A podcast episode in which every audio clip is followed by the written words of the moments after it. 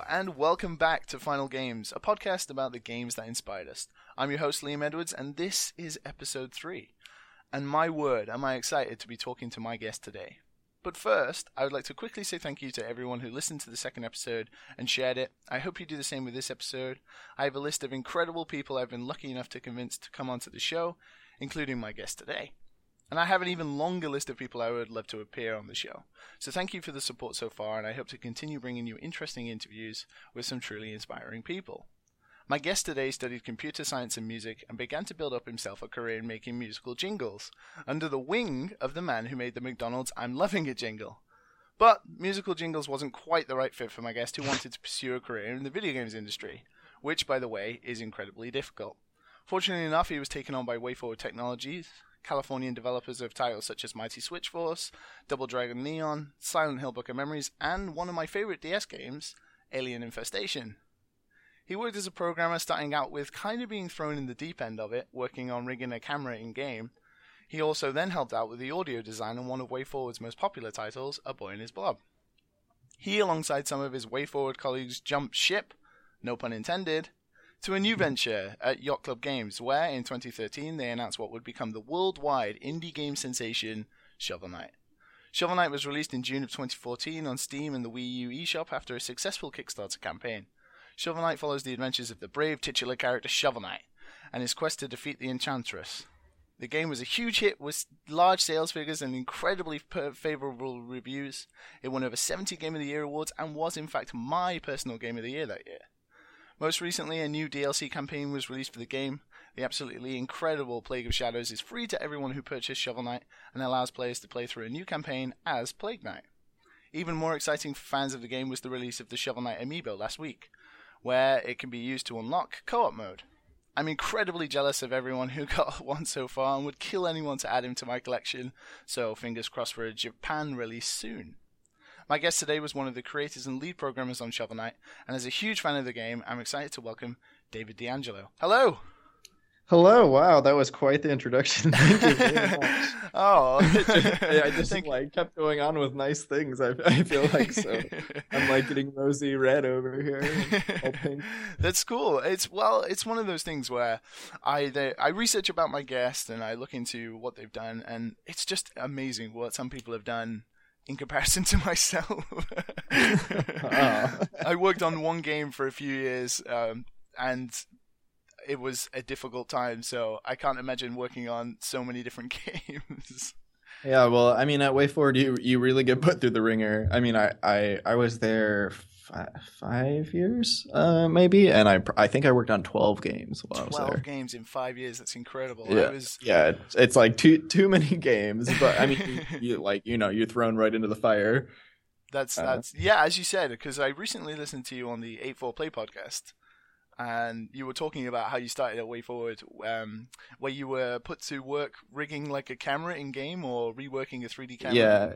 Yeah, that was the first, my first thing. It was oh. on a game called Galactic Tazball. Galactic Tazball. What a cool name. Yeah. What a cool name. yeah. so it was I, so it was like ta- the Tasmanian Devil character. Oh, okay. That, that, that was the whole game and yeah, it was it was a pretty pretty weird game. You like you controlled Taz by um by it was on the DS and it, the bottom screen was a trackball and you would like you know scribble at it as fast as you could to like you know to make him go that direction uh, whatever the direction the trackball was moving was like what direction Taz went, and he was like sort of okay. wild and uncontrollable. So like yeah, making but... him like spin and stuff like he does in the cartoon and stuff. right. Yeah. That's really cool. That's really cool.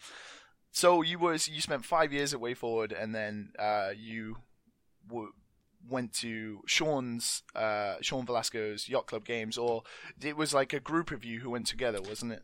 Yeah, I mean it was it was all, all of us really together. Okay. Uh, yeah, four of us were at Way Forward, and one of us was a contractor for Way Forward. So I mean, we were basically all working at WayForward. Uh, you know, we were on the Double Dragon Neon team together, yeah. and sort of said, "Hey, we click. We like we want to keep working together." That's awesome. Um, yeah, staying together like like a unit. right. Yeah. Yeah. I mean, we're very much we're very much like a collaborative unit. Uh, kind of company. You know, like we were just going over some of the design stuff for the next uh, campaigns we're doing for Shovel Yeah. Knight, and like we were, you know, we were all, you know, all ten of us were huddled huddled around one person's desk, being like, "I think this, I think that, I think that's right." That's fantastic. so almost like a like a computer club. Yeah, guys hanging out together yeah. making games. Now that that sounds way more nerdy. Now that you say that, I was thinking more like a fun, collaborative environment. a fun collaborative of people who work on computers together. yeah, right. That's awesome though, because as I said, Shovel Knight has done so incredibly well. It's such an uh, it's such a fantastic game. I absolutely love Shovel Knight. I think it's one of the best games to come out in recent times, especially from indie developers such as yourselves.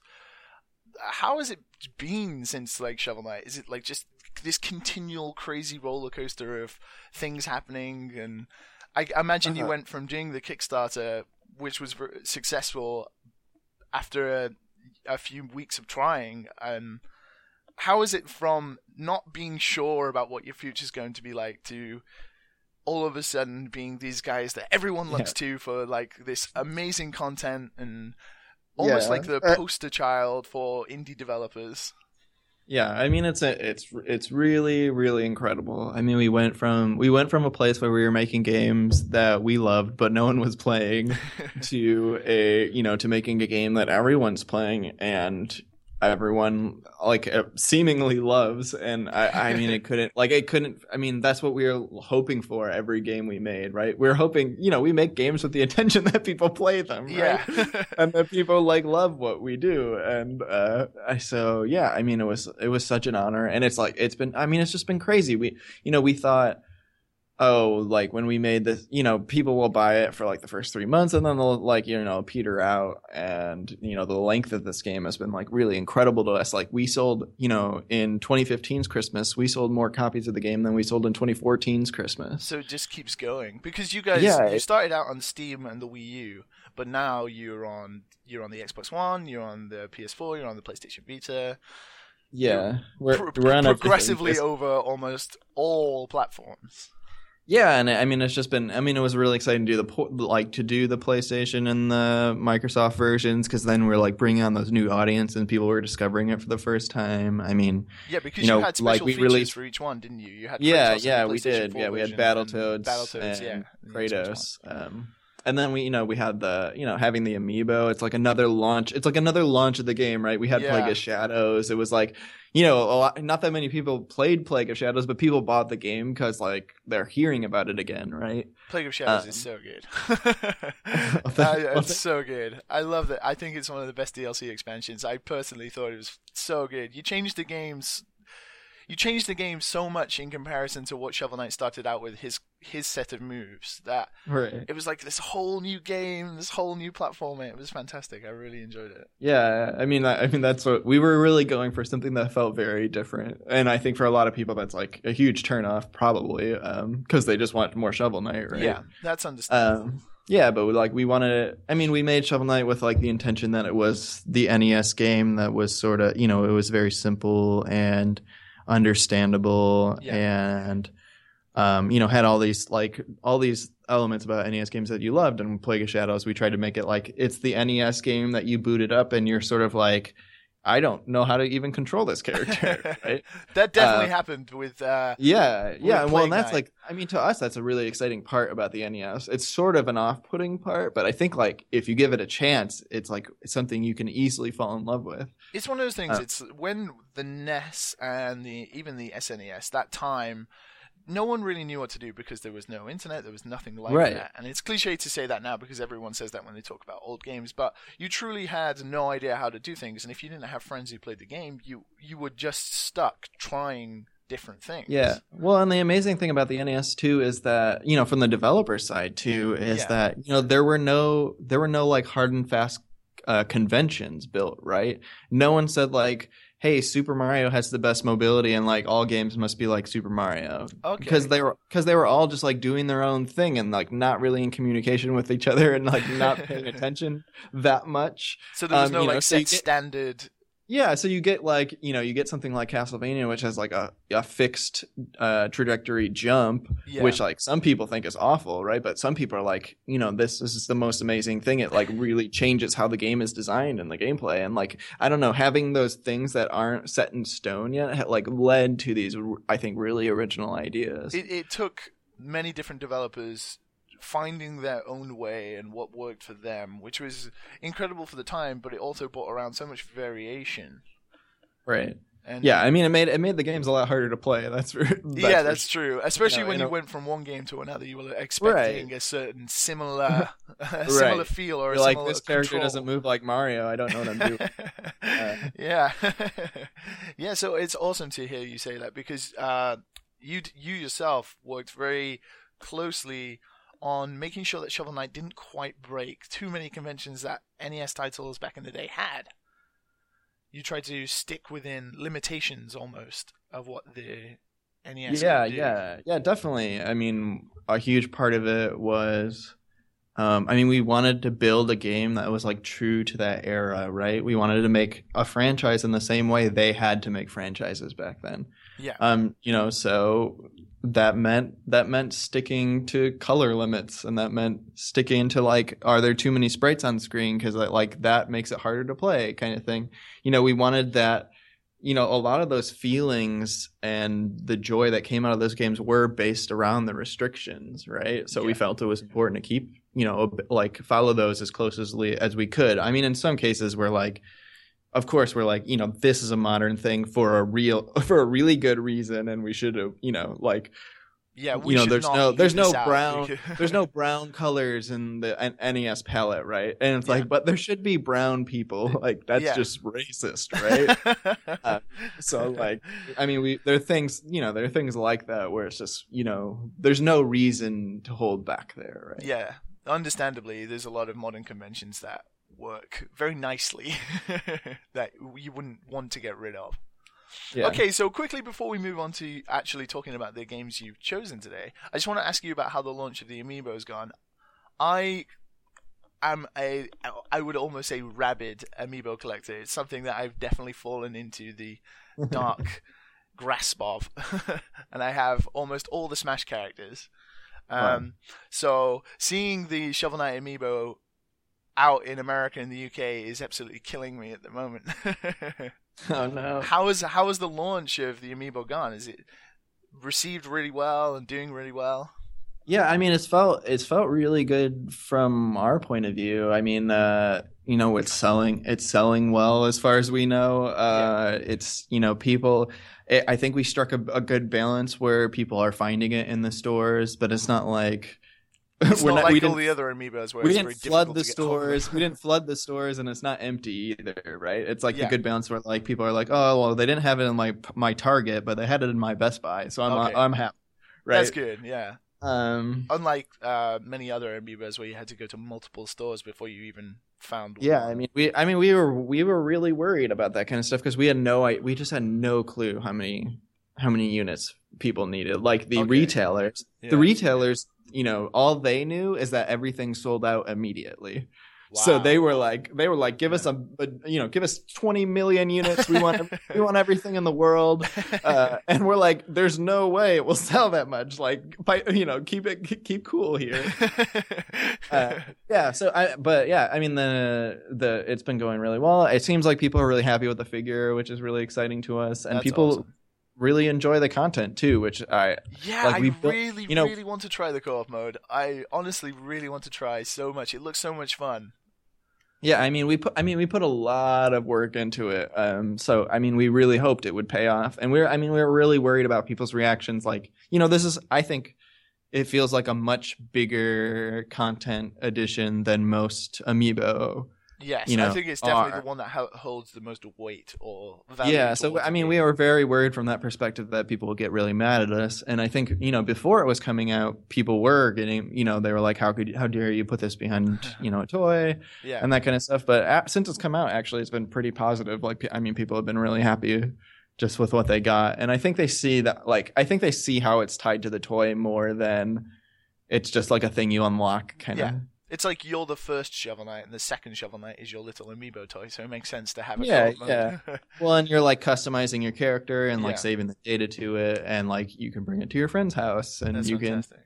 Yeah. Well, I'm I'm very excited to be heading back to the UK just so I can pick one up at some point. it probably won't even be until like Christmas time, but oh no. I'll be definitely picking one up. I'm so jealous. I see people post. I see you guys retweeting pictures of him all the time, and people modifying him to look like uh, Black Knight oh my or god. like yeah. The, the They look so good. yeah. There's they've been incredible. I can't believe how talented people are. It's like just They- oh They do look fantastic. Yeah. Oh, I'm very jealous of owners as an amiibo. Do you collect amiibo yourself? Uh, I don't really. I have a few of them. Yeah. Um, but like, yeah, I'm not. I'm not really like. I don't know. I try to like keep my life as clutter free as possible. That's a good in a way. That's a good like because like once you I don't know once i start to get stuff it's like it's like i i really love it for a Yeah. time and then like i'll go like n- the the month after that i'll be like i just need to throw out everything well, Like, before I moved to Japan, actually, I had almost, I would say, about 30 to 40 amiibo, which is very bad to say and Wow. embarrassing. So I had to box them all up and I had to keep them in storage. And then since Yeah. I've been in Japan, I've basically just been picking up all the ones I don't have yet. Right And now I'm going to have to, when I return to the UK at some point, figure out how I box all these amiibo. yeah it must be hard in japan because you know there's like you know people live with a lot less space there Oh, right? absolutely, yes. Uh, So I can't ima- Very I can't-. I I, have lots of yeah. amiibo boxes lying around. I'm actually looking at them right now.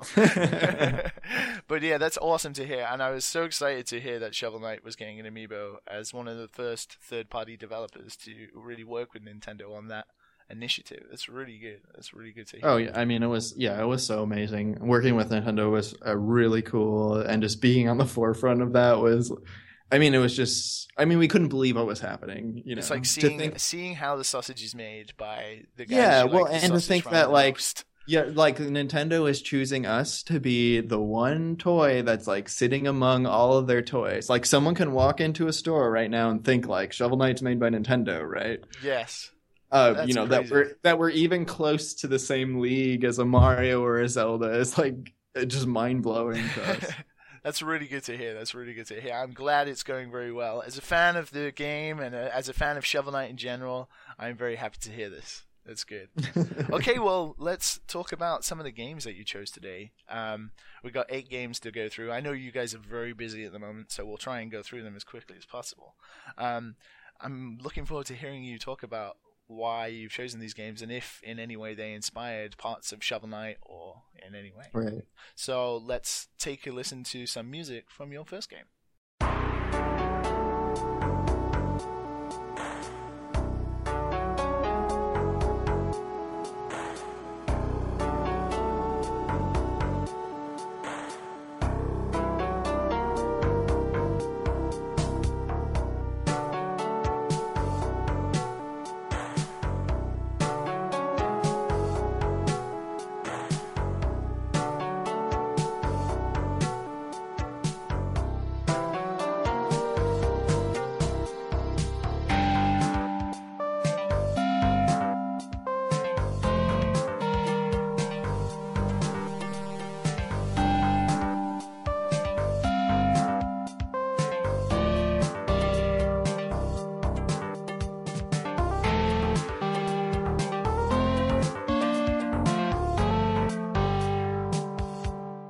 Okay, David, so your first game is Spelunky, um, a roguelike platformer created by Derek Yu. Uh, it originally started out as a freeware game on PC in uh, 2008, and then it received a HD remake for the Xbox 360 Live Arcade in 2012.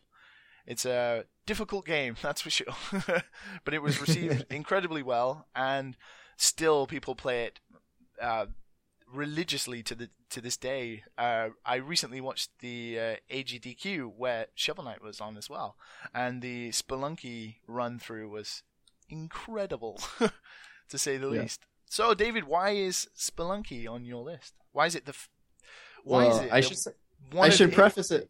I should preface this first of all that it's funny you named this first because I was I was like making this list sort of haphazardly and I was like, oh, is this like, am I supposed to be on an island playing these games? Or they're like my favorite yes, you games? are. It's a Because what I was deserted thinking is like, well, I'm going to be playing these forever, and like none of the games I picked are like games you like. They're games you play once, and you're like, okay, I don't. yeah, like, maybe maybe two of I'll them, come back think. to it and like a, I'll come back into it like in a year or whatever, and then I'll play it again. But Yeah. like, so I was like, I need some more games that you like can play a lot, like all the time. And Yes. Splunk, I mean, Splunky is one of those because it's always changing, right? Yes. Well, it's randomly Um, generated for anyone who didn't know. The levels Right, are yeah. randomly generated. So I mean, I love, I, I mean, I love Splunky. I, I, I, I mean, the one thing that amazed me the most about Splunky is when I played it, um, I didn't like it right away. Um, Oh, you know, okay. but I didn't, I didn't put it down. Like, I mean, the way I consume, uh, the way I play games is I, I don't, I play a game until I finish it, and I always finish my games. Uh, like I'm sort of diseased in a way where I you think are- like you are the polar opposite to me.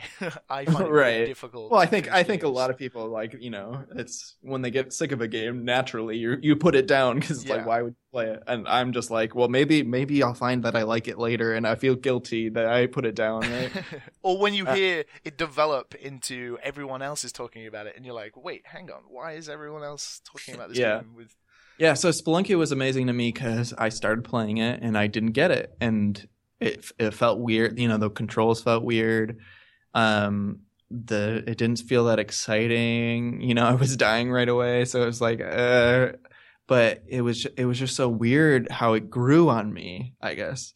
Like i've never had the experience where a game grew on me like so strongly fr- from where it went to a game that i thought like i was very meh about to a game where i was like totally in complete adoration of it um yeah so that i mean and I think that's not. I think I'm not the only person that's like that. I, I mean, I think that's. I think that's like a sort of like how Splunky is built. yeah, I think many people, especially people who are longtime Spelunky fans now, who play it pretty religiously every day, I think they started out, oh, this is pretty good. It's like Right. many other games of.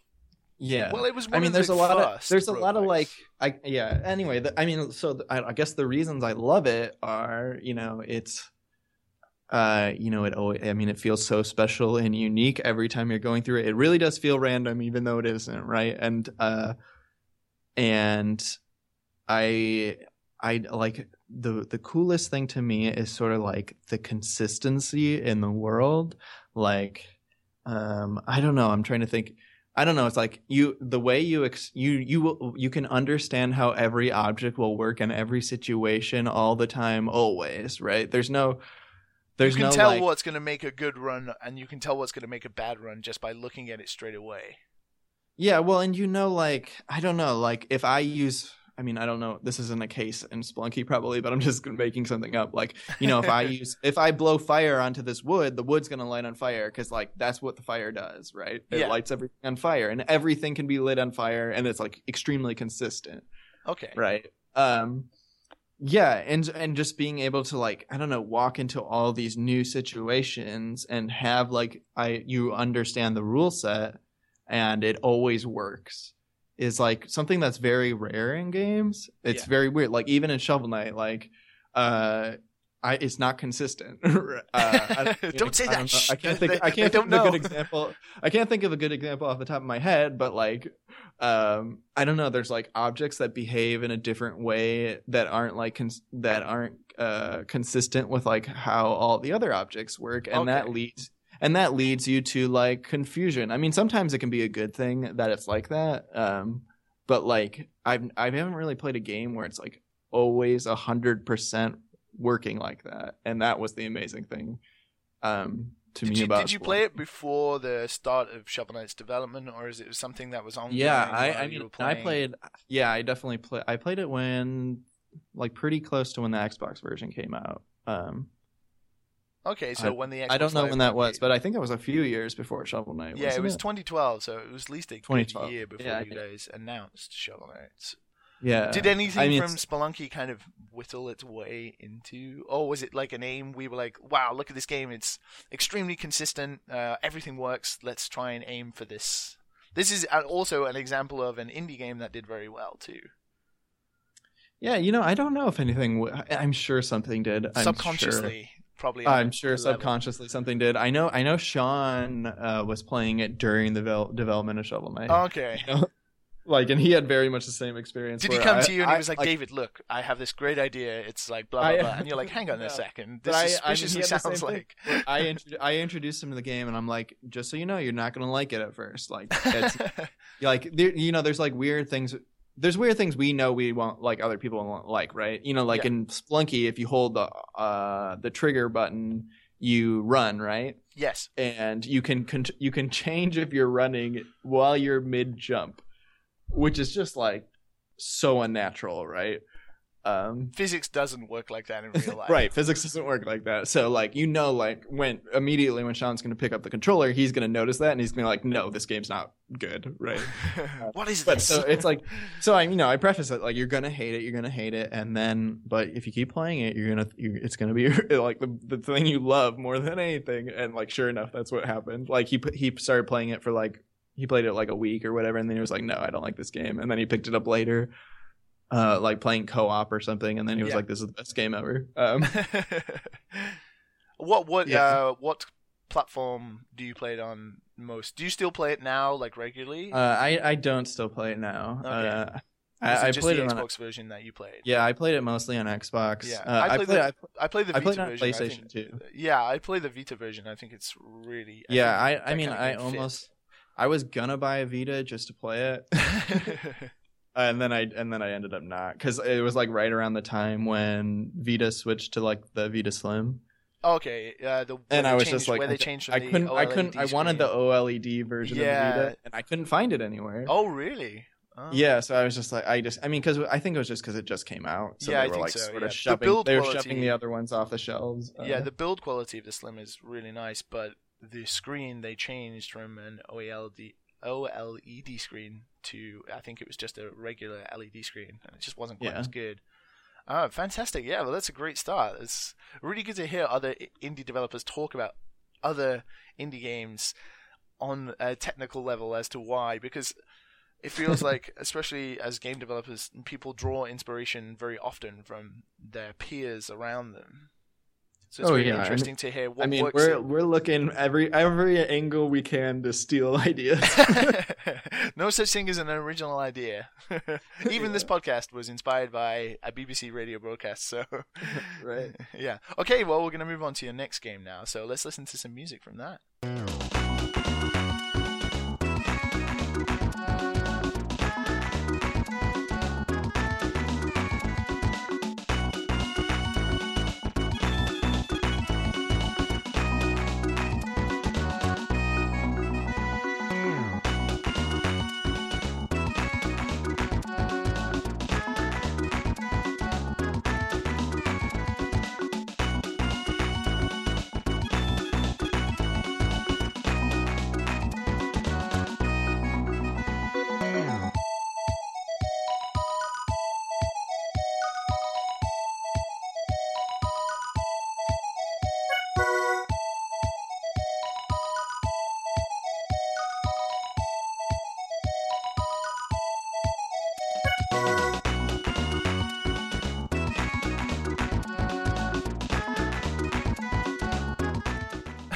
Okay, David, so your next game in Japan is called Panel de Pon, but in the West was actually named Tetris Attack, although it had absolutely nothing to do with Tetris. Um, it was released it really late into the Super Nintendo's uh, life cycle. It was released in 1995, which is very late if you think about what was coming on the horizon with the Nintendo 64. And the Western version of the game actually featured a Super Mario World 2 uh, Yoshi's Island assets. It was different to the Japanese version, and it was Right. the it was developed by Intelligent Systems, the creators of Fire Emblem and the Paper Mario series. Uh, so why is Panel Pon or Tetris Attack uh, on your list? Yeah, well, we should mention all the other names too. I think it's Pokemon Puzzle League. yes, Pokemon. uh, yes, you you're right. Yeah, Pokemon. Uh, Pokemon. there was. Pokemon Puzzle League on the Nintendo 64, I think, and then there was Pokemon Puzzle Challenge for the Game Boy Color. Uh, there was one on the DS too that had a different name. I can't think of it. So which That is the was- version that, that one was- played? Was, it the Super that one Nintendo was version? cool. Cause, that one was cool because uh, you could touch. You could actually touch on it, and it was really fast and neat. Oh, that's cool. reason. better than um, using a D-pad, quicker. Faster. Yeah, but I don't. I don't know what. I mean, what version did I play the most? Probably one of the portable ones. Okay. Um, because it received really well. It, the uh, on Western release, it was uh, reviewed incredibly well, and the uh, the versions that came later also received really well. So it's a strong series, a strong puzzler. So oh yeah, it's why incredible. why is this on your list then? Is this something you Uh, so this is another thing. This is like, yeah, you're pick. Like this was another one that was like, oh, if I had to play it forever, this is like a really good one. Like I could, I could, I could probably play this game every day and be happy with my life. Uh, I think I don't. There's something incredible. Uh, just to start off, I don't like Tetris. I've never, I've never oh liked Tetris wow! from when I was like two years old. So when I picked up this game, I I was just really amazed because it sort of like solved all these things I didn't like about Tetris. Yeah. Uh, I don't know. It like it. It's like really exciting, and there's like so much drama to it, and there's like so much action, and it's intense, and it's I'm like very intense. I'm thinking so hard, so fast. Like I have to think so far ahead in, in you know, uh, into like what combinations or like what my path of attack will be. Um, you know, like, uh, you know, the the two player where it's like dumping stuff on the other person is like so much fun. Uh, yeah, I was going to ask if you played a lot of the multiplayer because the multiplayer was really where it got intense and was. Yeah. it broke friendships. That's for sure. yeah I, I like you know i like the puzzle aspect you know i like that they have modes in there that are like you know figure out how to do this right yeah i'm i'm really into i'm really into puzzles a lot which is like sort of weird why tetris doesn't work for me um because i Mm. love like figuring out how to solve something Yeah. um and i i guess i feel like tetris attack has that way more and like te- or, or and normal tetris feels like It's like Uh, Tetris, but a step up. it's like yeah it's like tetris just feels like i'm i don't know i'm like doing the dishes it's like you know where every, you know where everything goes and like you're just putting it there it's a routine right based. Oh, line block, T block. yeah and i just love Okay. like there's so many there's so many cool like little amazing touches about it that i i can't i can't even imagine how they came up with it like uh, you know, one thing that's like really, really important in animation and video games, particularly, is like hit what we what we call here. I don't know if it has like a general term outside of here, but we call it hit stop. Uh, essentially, like when you punch a guy, um, like the animation freezes for a second, and then it continues like with the follow through the punch. Okay, so it's kind of Um, like uh, the the after of hit detection. You've got the right hit, it it's just like stop. you know it happens in smash bros a lot like Yes. you, you flash and you freeze there and it just feels so epic right like you really nailed the guy way more than you know just a normal hit where it like sort of goes through him okay. uh, and they do that they do that effect in tetris attack which is like it's a i just like the idea of putting that into a puzzle game just feels like so amazing. So like when you make a really good combo the the game freezes uh, and it just feels so unbelievably satisfying. Um, and not only that but they like added another component to it where it's like and now you have like just like two seconds to like figure out what you're gonna do next right? Um, really so you're like you're rewarded for that like amazing thing you did uh yeah as opposed to tetris it's like you clear the thing and it's like okay i'm You starting over thing. again yeah, now clear and next start, then keep going. Yeah. keep going. Um, specifically on your deserted island, what version of the series would you play? Or you know i don't know they all feel they all feel so the same to me Yeah. like i actually don't i should go and play through them all like at some point and see like i don't know if they ever added anything to the game other than the one i'm talking the ds one where they they added the touch to it okay, um because they i mean they all feel like i can't remember i can't remember a version that didn't feel like exactly like the first one other than like you know they reskin it with different characters yeah, I was stuff. gonna say, what would you prefer? Would you prefer like a Super Mario uh, art asset version or like, a Pokemon me art, art version? I, I would pick a portable one for sure just like, Okay. so i could i could just pick it up real fast right and be anywhere I remember because I remember playing. I had Pokemon Puzzle Challenge for the Game Boy Color, and I remember playing it religiously on a few camping trips in France when I was younger. And I was actually surprised to read about Tetris Attack and realize that that's where Pokemon Puzzle Challenge had come from.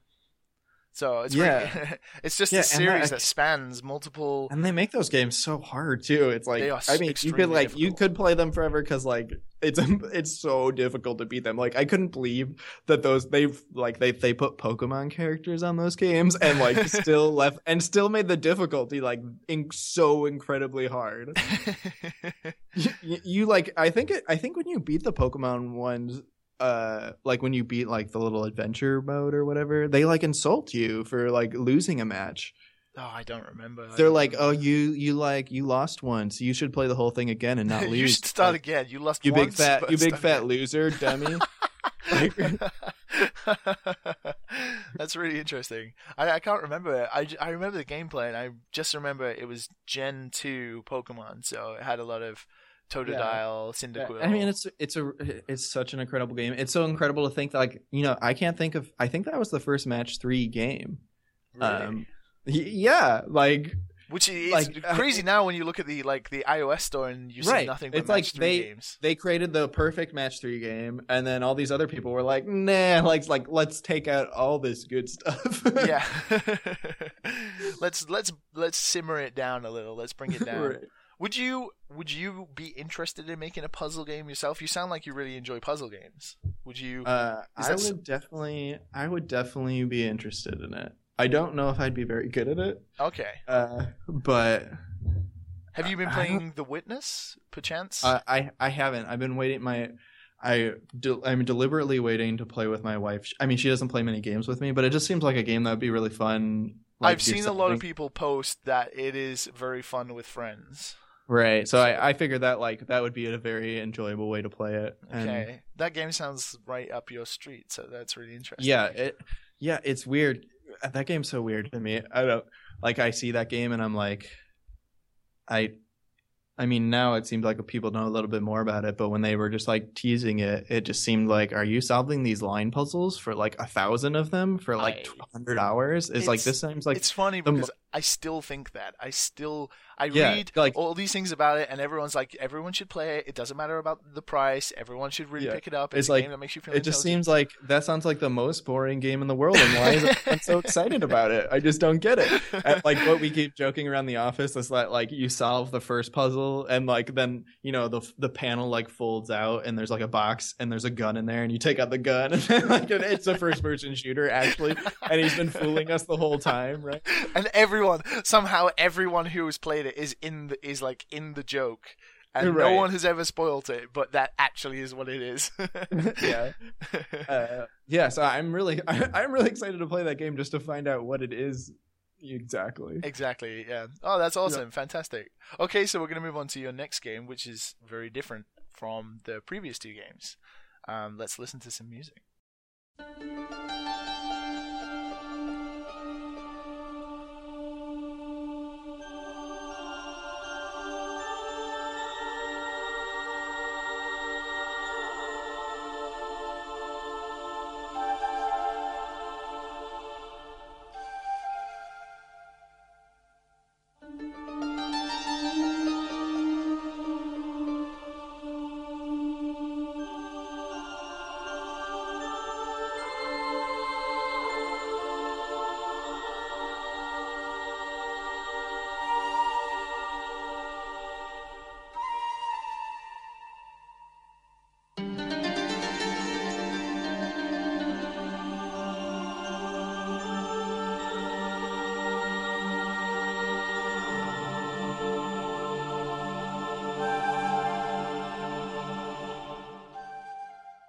Okay, David, so I'm going to tell you off because you've technically cheated here. okay You've cheated on your desert island. You've chosen a collection. oh You've yeah chosen a collection. you chose the Ico and Shadow of the Colossus collection, which in I guess in the rules is one disc. I think in Yeah. the e, at least in the EU it was one disc. Well, I, I have I have a little bit of reasoning why I think this is like really one game. Um, okay, uh, please explain your reasoning. Yeah, so as I said, it's the Ico Shadow of the Colossus collection. It's the HD remasters of Team Ico's pretty much amazing cult classics, especially Shadow Colossus. Uh, the remaster was handled by Bluepoint Games. They've also been responsible for the Metal Gear Solid HD collection, the God of War HD collection, and most recently the Uncharted Nathan Drake collection. So, explain to me, David, why you think this is one game and that I should not banish you from the island already.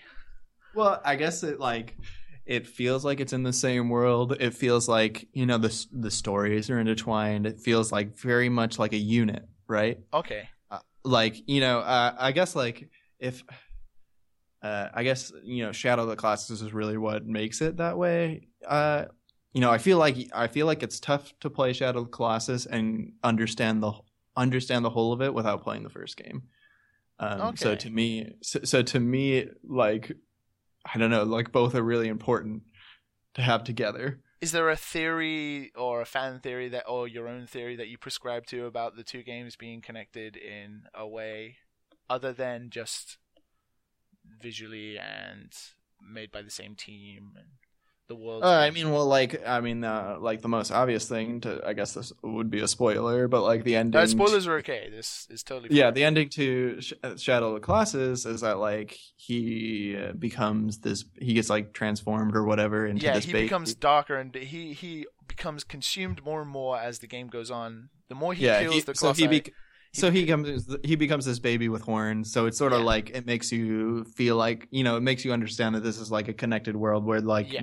you know in in Ico basically i guess he's the start of this you know this like generation of these children that got like sort of rejected yes because you in Ico, for those of you who don't know, you wake up in uh, basically an abandoned castle there's not really anyone around, and you stumble across this girl who's being chased by like these shadow creatures. And right. as the game progresses towards the end of the game, you find out that you were locked in the castle by your mother, who happens to be the queen of this castle or this land. And um, the reason you were locked away is partially because of this curse where you were born with these horns. Right. So yeah, just like all they all they explain in that game is, is like it's a bad omen, right? Yeah, um, and I guess they sort of explain what that means in the second game or in Shadow of the Colossus, and like really add I don't know like weight to it. Like yeah. you understand like you know maybe like maybe it's like i can understand you can feel the justification for them locking up these children or whatever. The justification. Right like like that's a strong course, word to use just because they were born with horns. of course it feels wrong of course it feels wrong but like it's i mean it's a neat idea where you can like see where the prejudice comes from. Yeah. Um which out of the two is your personal favorite uh, I mean, I would say like Shadow Shadow of the Colossus definitely had a like a pretty big impact on me. I was I was in college uh, when it came out, and you know, I I sort of grew up thinking like n- not really thinking about how people made games. Like I don't know, like I knew I was into developers. I was into you know, like I knew Miyamoto made Mario. I knew like I was super into Rare, right? Um, okay. I knew that people were making these games, but I didn't think like I don't know that like I don't know it f- seems so foreign. I guess like it is uh, weird because as, same as yourself, I, w- I was in college and I was very interested in game development. I didn't study game development; I studied computer science. But right. it still felt like such an we didn't have like Unity or right Unreal, yeah. and they weren't readily available as they are now. Yeah. So it didn't feel it didn't feel like like making a game was possible. yeah, no, absolutely. Game development was Uh, this alien thing that only certain special intellectual people could do. and it was way out of my grasp.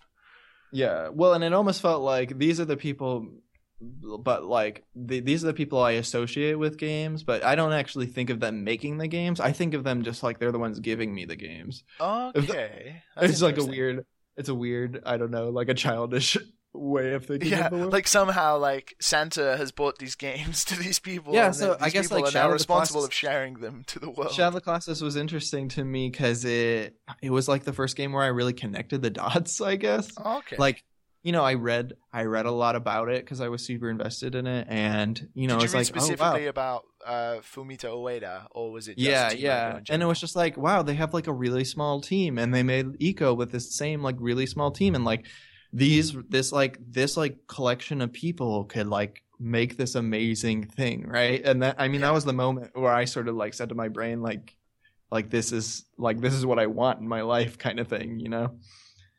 Uh so that was like I mean that makes it feel special to me. Uh Yeah. besides like I mean just besides it being an incredible game. I mean the I like uh walking up to, like uh, I mean exploring that world feels like so magical and you know encountering the cre- like the creatures and the colossus feels like It's I mean, it's so, like- undescribable the way. yeah it's undescribable you're like in another you're in another world and it really feels like this whole like they created this special place that you're like you've been transported to and like you're trying to understand and then like and it's really freaking fun right Yeah, it's it's, like- so much fun. The gameplay is it's incredible. super fun to like climb the, the bosses and like and and i mean to me like i love solving puzzles right so like yes. i love I loved cracking how to get to the top of it, or cracking how to get to you know whatever side, whatever you had to do, finding Yeah. out, the, finding the weak points, and then getting up there and like having the satisfaction of taking it down. yeah. I like I love like I'm su- I mean I mean I'm super into music as like so yeah. you know, yes, when you you, are, yeah. when the music is like transitioning as you climb it into this like incre- you know this incredibly incredibly you know satisfying s- celebratory music uh it's, it's just funny like it- because you, you say this my last guest uh, who was simon miller from videogamer.com he also chose shadow of the colossus and we were talking about how the colossi themselves were basically a level personified. They were a platforming level they were a puzzle level they were a combat level Right. basically all in this one giant tall structure that walked. And i think that's what made shadow of the colossus so incredibly special. Yeah. It was yeah definitely i mean definitely. You know they're yeah they were all so unique but it had this uh amazingly simple system which you could approach them all with you know uh and they built they built off each other right in Yeah. like you know uh really clever ways uh yeah i mean it's just like a really really smartly designed game and really beautiful and like i don't know touching Yeah. and uh yeah So- the last guardian then the- oh i'm s- Do you still hold I'm- hope? Do you still I- hold out? I don't even I don't even think about it. Like if it comes like if the day they announce it comes out, I'll believe it's out then. but Not otherwise, like, I here's the release date. believe it's It's like unless it's in the store physically, I still don't Yeah. believe it. Right. Yeah. Unless I'm hold unless I'm like it's in the disc and the update you know, the PlayStation is properly updated and like and it booted. you just like And like put I'm this playing disc. it for like maybe longer than ten minutes. like it's like not it's for sure not a demo, you know? You put you put in the disc, and then all of a sudden the title credits "The Last Guardian." it's just Right. like a video of a Sony conference and nothing else, just advertising all the other games they might make instead of "The Last Guardian." Right. well, we can all we can hold hope. That's for sure. yeah, but I mean, I'm yeah, of course, I'm super excited for anything he does. Yeah. You know, anything he and his team, I should it was say. amazing does. because for me to wait when you read about him before Ico, the guy he he worked on some games, but he never had a producer role. He never had a, dire- a directorial role before Right. Ico, and then all of a sudden the guy just made Ico. Yeah, and then well, he I made mean, I Shadow of the Colossus as a you know, I follow-up. think the, yeah, he worked he worked at the studio, and he like you know he found the people that that could work with him and make Yeah. the things that like that you know they kind of like what they you guys found the right they found the right group of people, right? And I think that like Yeah. that's what was ins- inspirational to me when I was reading about him. kind of like uh, what you guys did with WayForward. Right. You kind of got that cool group of people that you worked really well with. And Yeah, I mean, out- like a lot of times, like uh, you know, o- Ueda gets like you know all the credit, right? But I'm sure you know it's obviously not him alone, right? He No, found the guy. not. He found the guy that could freaking hammer out the physics of a, a giant, uh, you know, you know, colossus Sigh, thing yeah. that you're climbing up of. Like people, you know. Think about like how badly climbing up anything worked in any game before that, right? It was like atrocious. It was like It was impossible terrible. to do. Yeah, so like especially I mean, something that moved and the physics of you like swinging back and forth. well, and I mean that on. was yeah, those weren't even parts of it. I, like it was just bad to climb up a, a flat wall in those in like other games, right? And to think they they're they're like, oh well, we can do this and we can make it like way more complicated. Uh, yeah. yeah, It so I mean, and you know, Just- and he found amazing artists and he found like amazing people to write music, and I, I like they they all came together and made something. Uh, you know, they it wasn't like it, it's like obviously not made by one person. It's Yeah. like what's the what's vision was there, but it took this whole team of people. Anyone who's worked in game development knows that it takes so many people to make a game. It's never one guy, whether it's Miyamoto or um, you know, David Cage or Kojima. There's always uh, multiple teams of people behind them helping them push this vision or this idea of a game. Yeah. Okay, well that's really good, and you cheated, but I'll allow it. I'll allow it. I'll allow it. Okay, so we're gonna move on from one sad collection of games to another incredibly sad but absolutely superb game. So let's listen to some fantastic music.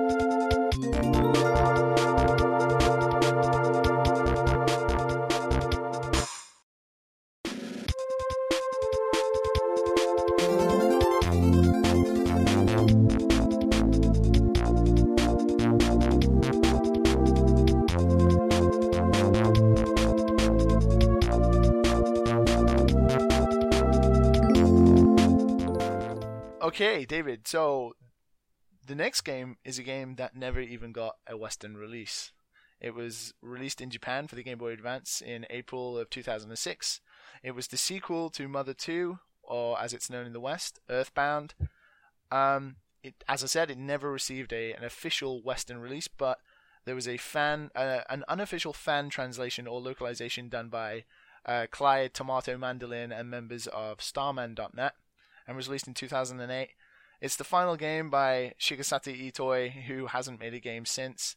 It's Mother 3. So, David, why Mother 3? I mean, I could answer that question myself, but why personally for you? Uh, you know, well, Mother Three is a game I played. I mean, it was during Shovel Knight. It was right before Shovel Knight.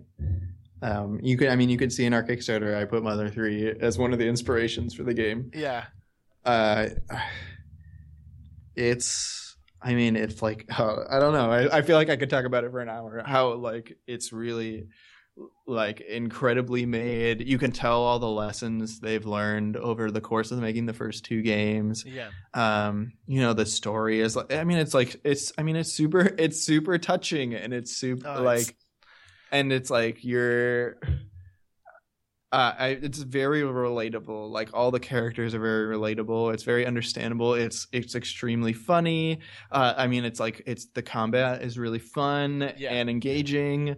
Um you know it's it you know it's another one of those games like shadow of the colossus where you really feel like you're in another world and and it has its own like the world has its own quirks and things that make it tick and it feels really special. I mean i love the way it's told in the chapters you Yeah. know you're skipping different around. characters, you play different characters too, which was Um, to Earthbound. yeah i mean it comes together. I, I mean one of the most amazing things to me about it like as a game developer it was uh you know a lot of games are built around very common structures like shovel knight defeat the eight bosses right? Yeah.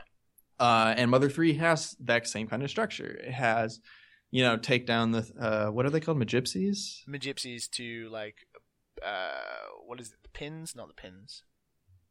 The oh, I forget what they're called, but yeah, you're right. anyway but it's basically eight bosses right Yeah. um but like i played through the whole game and then i was like oh like they just like brought me through that structure and i had no idea they did it uh, you like, just they- suddenly they- woke up like from a coma, and you were like, "What it, happened?" right they, they made they masked it in a way that made it feel natural for me to like go to all these different environments and go through all these like story points and go you know do the fight the eight bosses in a way that I didn't I didn't you know I didn't feel it right? I didn't feel like that. I mean, that's what feels sort of like that's what makes the structure dumb in other games, right? Is when you know when you know the structure, it's like it feels like a formula, and you can feel like the designer telling you like, hey, like this is what I'm doing, kind of thing. Yeah. Uh, yeah. So it, I mean, it just like I mean the same thing is true like when you read a book and you know like this is what's going to happen because like this is the way it's set up, right? Yeah.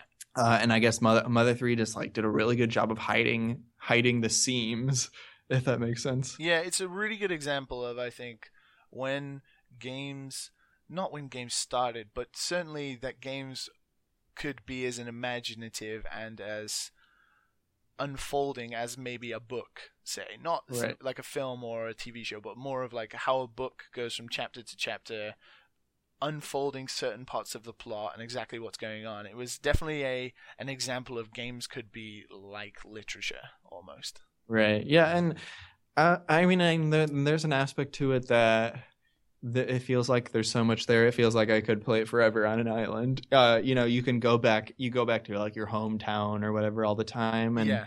after every single thing that happens in the game, they all change their dialogue, and they all like are they're different in some way. And there's like there's always, I guess you're, you're like rewarded for whatever you want to do in that game Yeah. uh, which is like an amazing, amazing feat uh, for someone to develop a game that like does that.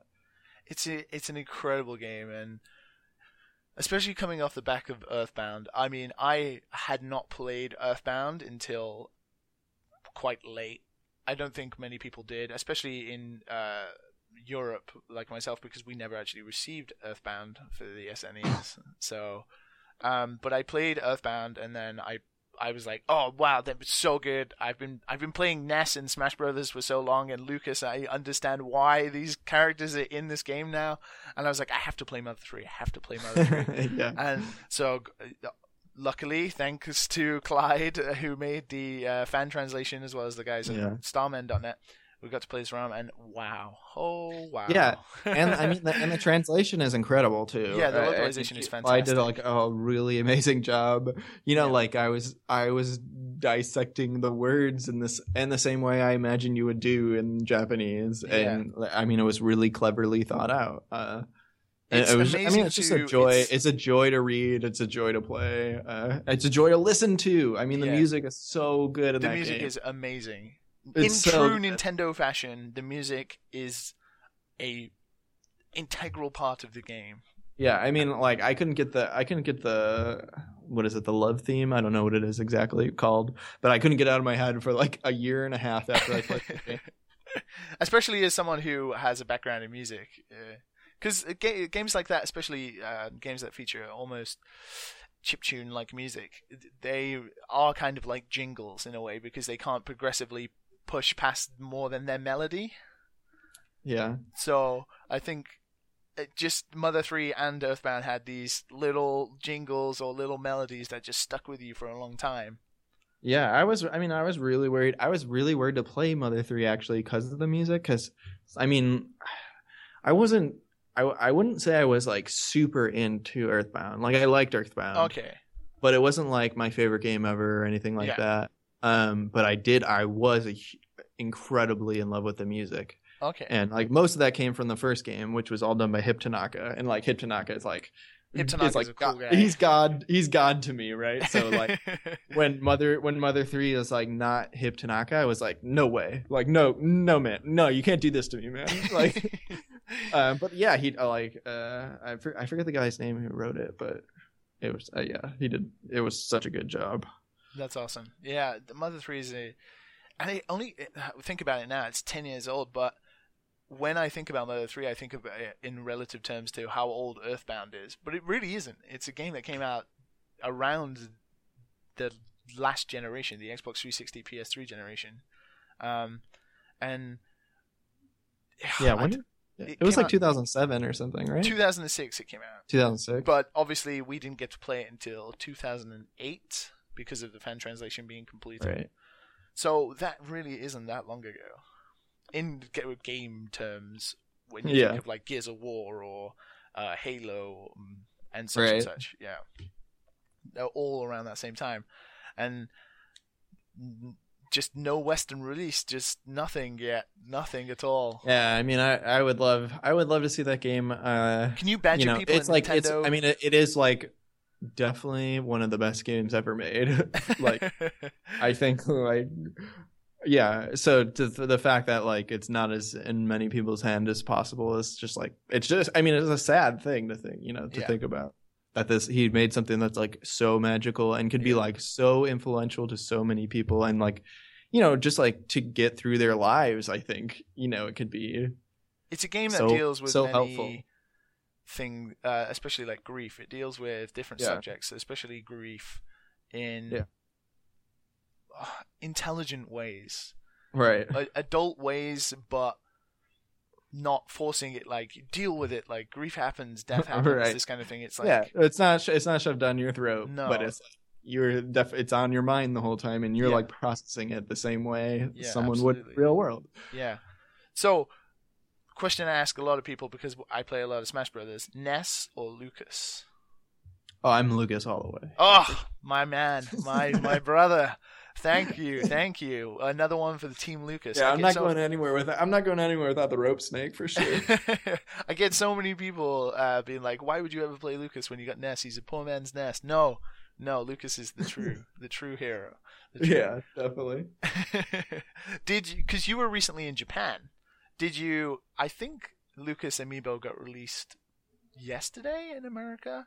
But did you pick up the Lucas Amiibo while you were in Japan, or are you going to pick it up? No, I I didn't even know I actually didn't know it was out when I was there. Yeah, he, he's I been out in Japan since. December.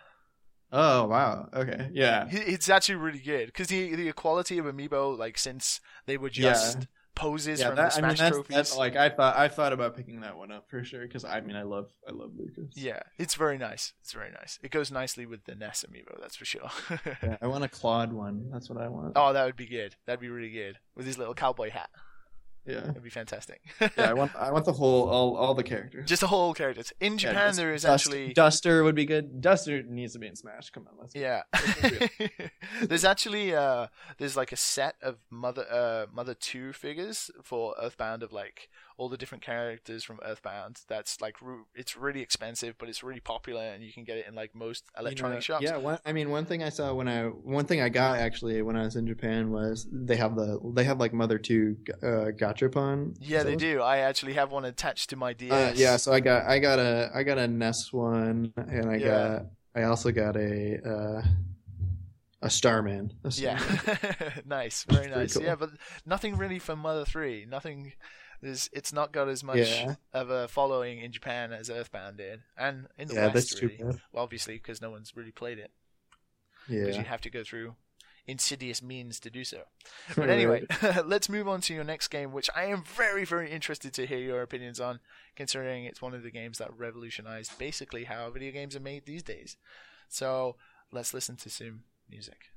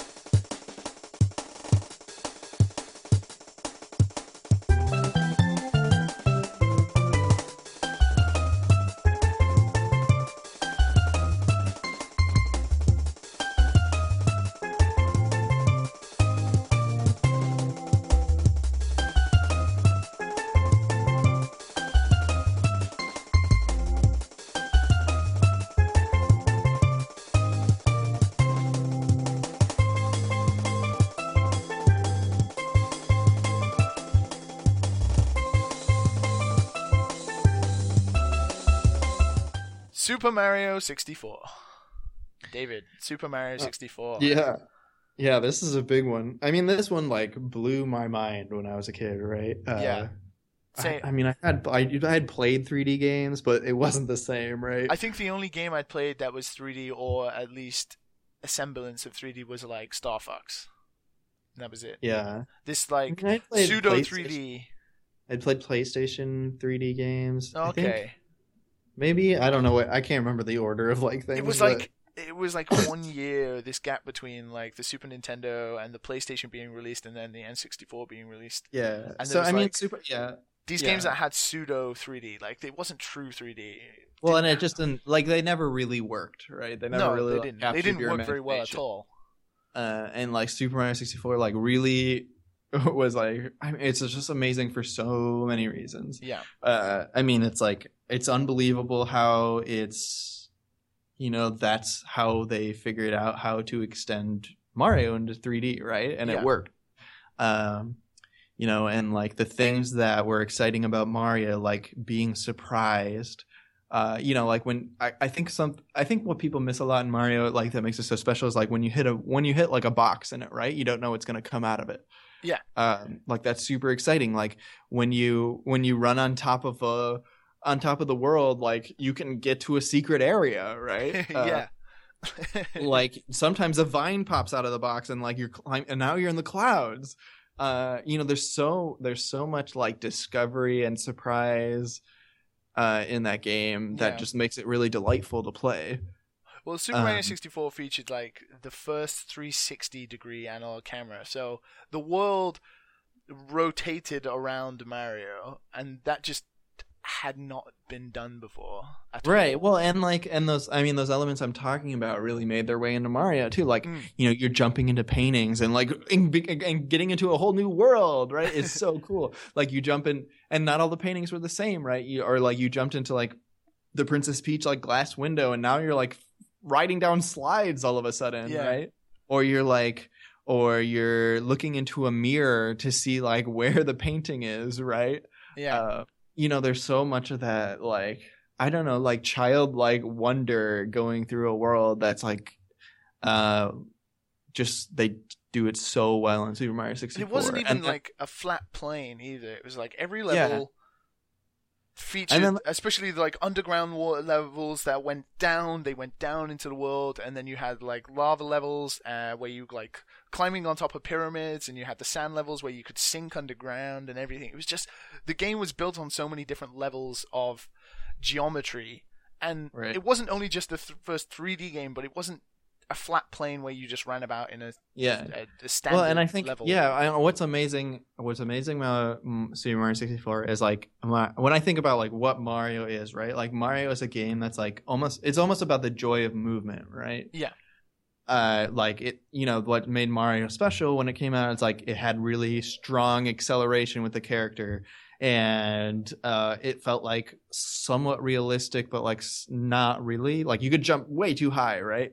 Um, Yeah. and you could jump way too far, but like it had that realistic feel to it, uh, or it had like an intuitive feel to it. Um, There was like a limitation there purposely put to make you feel like, oh, I'm jumping like extremely far. This doesn't feel right. Right, it's or- not like the Mega Man jump where like, it's like, or or Shovel Knight for that, where matter like where you can just like wiggle all you want and get where you want all the Yeah. time.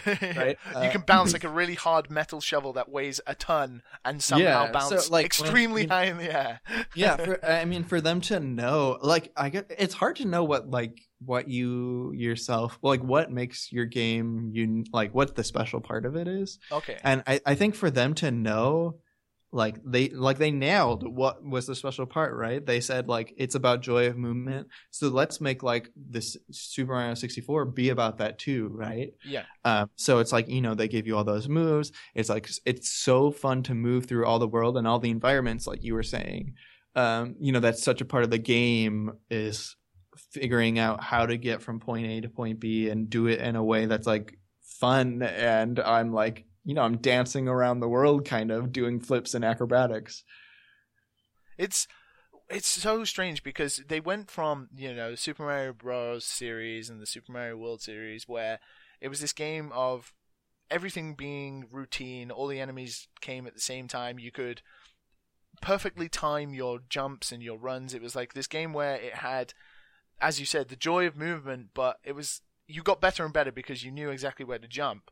But then Right. all of a sudden they had to change their idea. They were like, okay, we've built games around being able to run really fast, jump on certain things at certain times, and get through a level as fast as possible. Now we have to basically flatten all that and now the player can explore a level. How do we make this interesting? How do we how do we Yeah, make it's really amazing. where it's really amazing that they took you know they had been building courses up to that point right All- Yeah. all- like all the old mario games were courses Mhm. and they you know they and with this game they weren't doing that and it's amazing that they you know they got the same feelings in out of it um it, it wasn't such a departure. That's what's uh, amazing about it. It's it felt like, oh wait, this is Mario. This still feels like Mario, but yeah It's and i mean nothing and there's, um, there's just like so many things like that are just incredible i mean they figured out how to do 3d right yeah, like they like they figured out how to do a camera they figured out how to make it like not be so horrible uh they it works. It just it it worked, and it didn't. yeah It didn't. It didn't. Uh, it didn't obstruct the player from anything. The camera. The camera did that revolutionary thing where it moved with the player without the player ever touching it. Yeah, I mean, Like- it's just like yeah, it's like it's like the. I mean, the game is like I can I can always boot that game up and have fun just running and jumping around, Yeah, Uh, absolutely. which is like, it's there's not many games where you like you don't need the levels and you don't need you don't need any of the fluff they're giving you right to make it fun. Yeah. Uh, like, but Mario, like, it's fun just just being Mario. That's cool. So, what is your favorite level or favorite world style in Super Mario 64? Oh, that's a good question. Uh, I don't know. Like when I think the levels that like pop out of my brain are like the first, the first level, So, Bob-omb Battlefield. B- Bob-omb Battlefield, the this first snow level, The first snow level where you like progressively. make- racing- That's one amazing. It- you go back to talking about geometry. It's like one of the first snow levels is basically you work your way down a mountain. right? That's incredible. In the first game in 3D, uh, in like an analog 3D, and you're working your way from the top of a mountain to the bottom of a mountain while the the pace changes because Mario slides all over Yeah. the place, and then all of a sudden you can actually slide And you're like- yeah, and you're like, mountain. oh, what happens? You know, like what happens if I just like jump off? and like Yeah. a mile, you know, like t- fall ten miles. It's like, oh, I land in the snow and I'm like stuck in there, and it's hilarious, right? uh, and it's like so fun, and I'm not getting punished for doing something that's like really fun. yeah, no, the the game allows you to explore, and when you watch speedruns of that game as well, it's Oh, they, yeah, they're amazing. It's like it's, a, it's amazing. It's yeah, it's an incredible experience and definitely one of the most revolutionary games of all time. Well, Yeah, speaking of Mario, we're going to talk about your next game.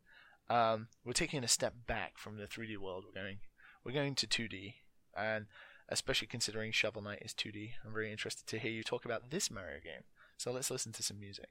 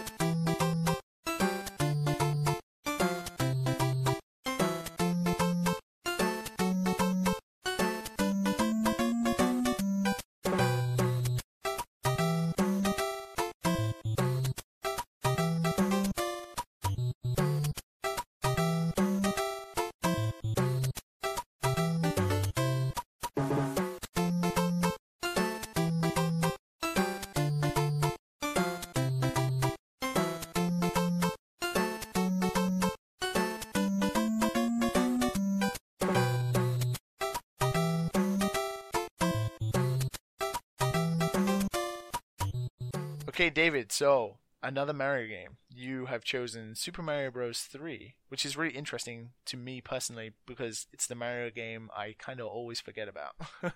oh really? For, yeah, for reasons I don't really know. Like I think of Super Mario Bros. One, then I always remember two just because it was Doki Doki Panic in Japan, and Yeah. then I jump all, almost automatically to my my favorite Mario game, which is Super Mario World. So, but Super Mario Bros. Three is a fantastic game, and it was released in Japan in 1988. Um, it was directed by both Miyamoto and Takashi Tezuka, and it sold over 17 million copies. oh Jesus, I didn't know that. Yeah, it's the third highest selling NES title of all time. And it was the first Super Mario game to introduce uh, stuff like the Tanuki suit and the Super Leaf, which allowed Mario to fly. And it's the game that is often uh, given credit for popularizing the overworld map because the two Mario Yeah. games before that didn't feature an overworld map, Yeah. which now seems really strange. right. so Uh, why so why Super Mario Bros. three out of all the 2D Mario games? Uh, I mean, like Mario Three is like it's like it's definitely one of the most amazing games ever made.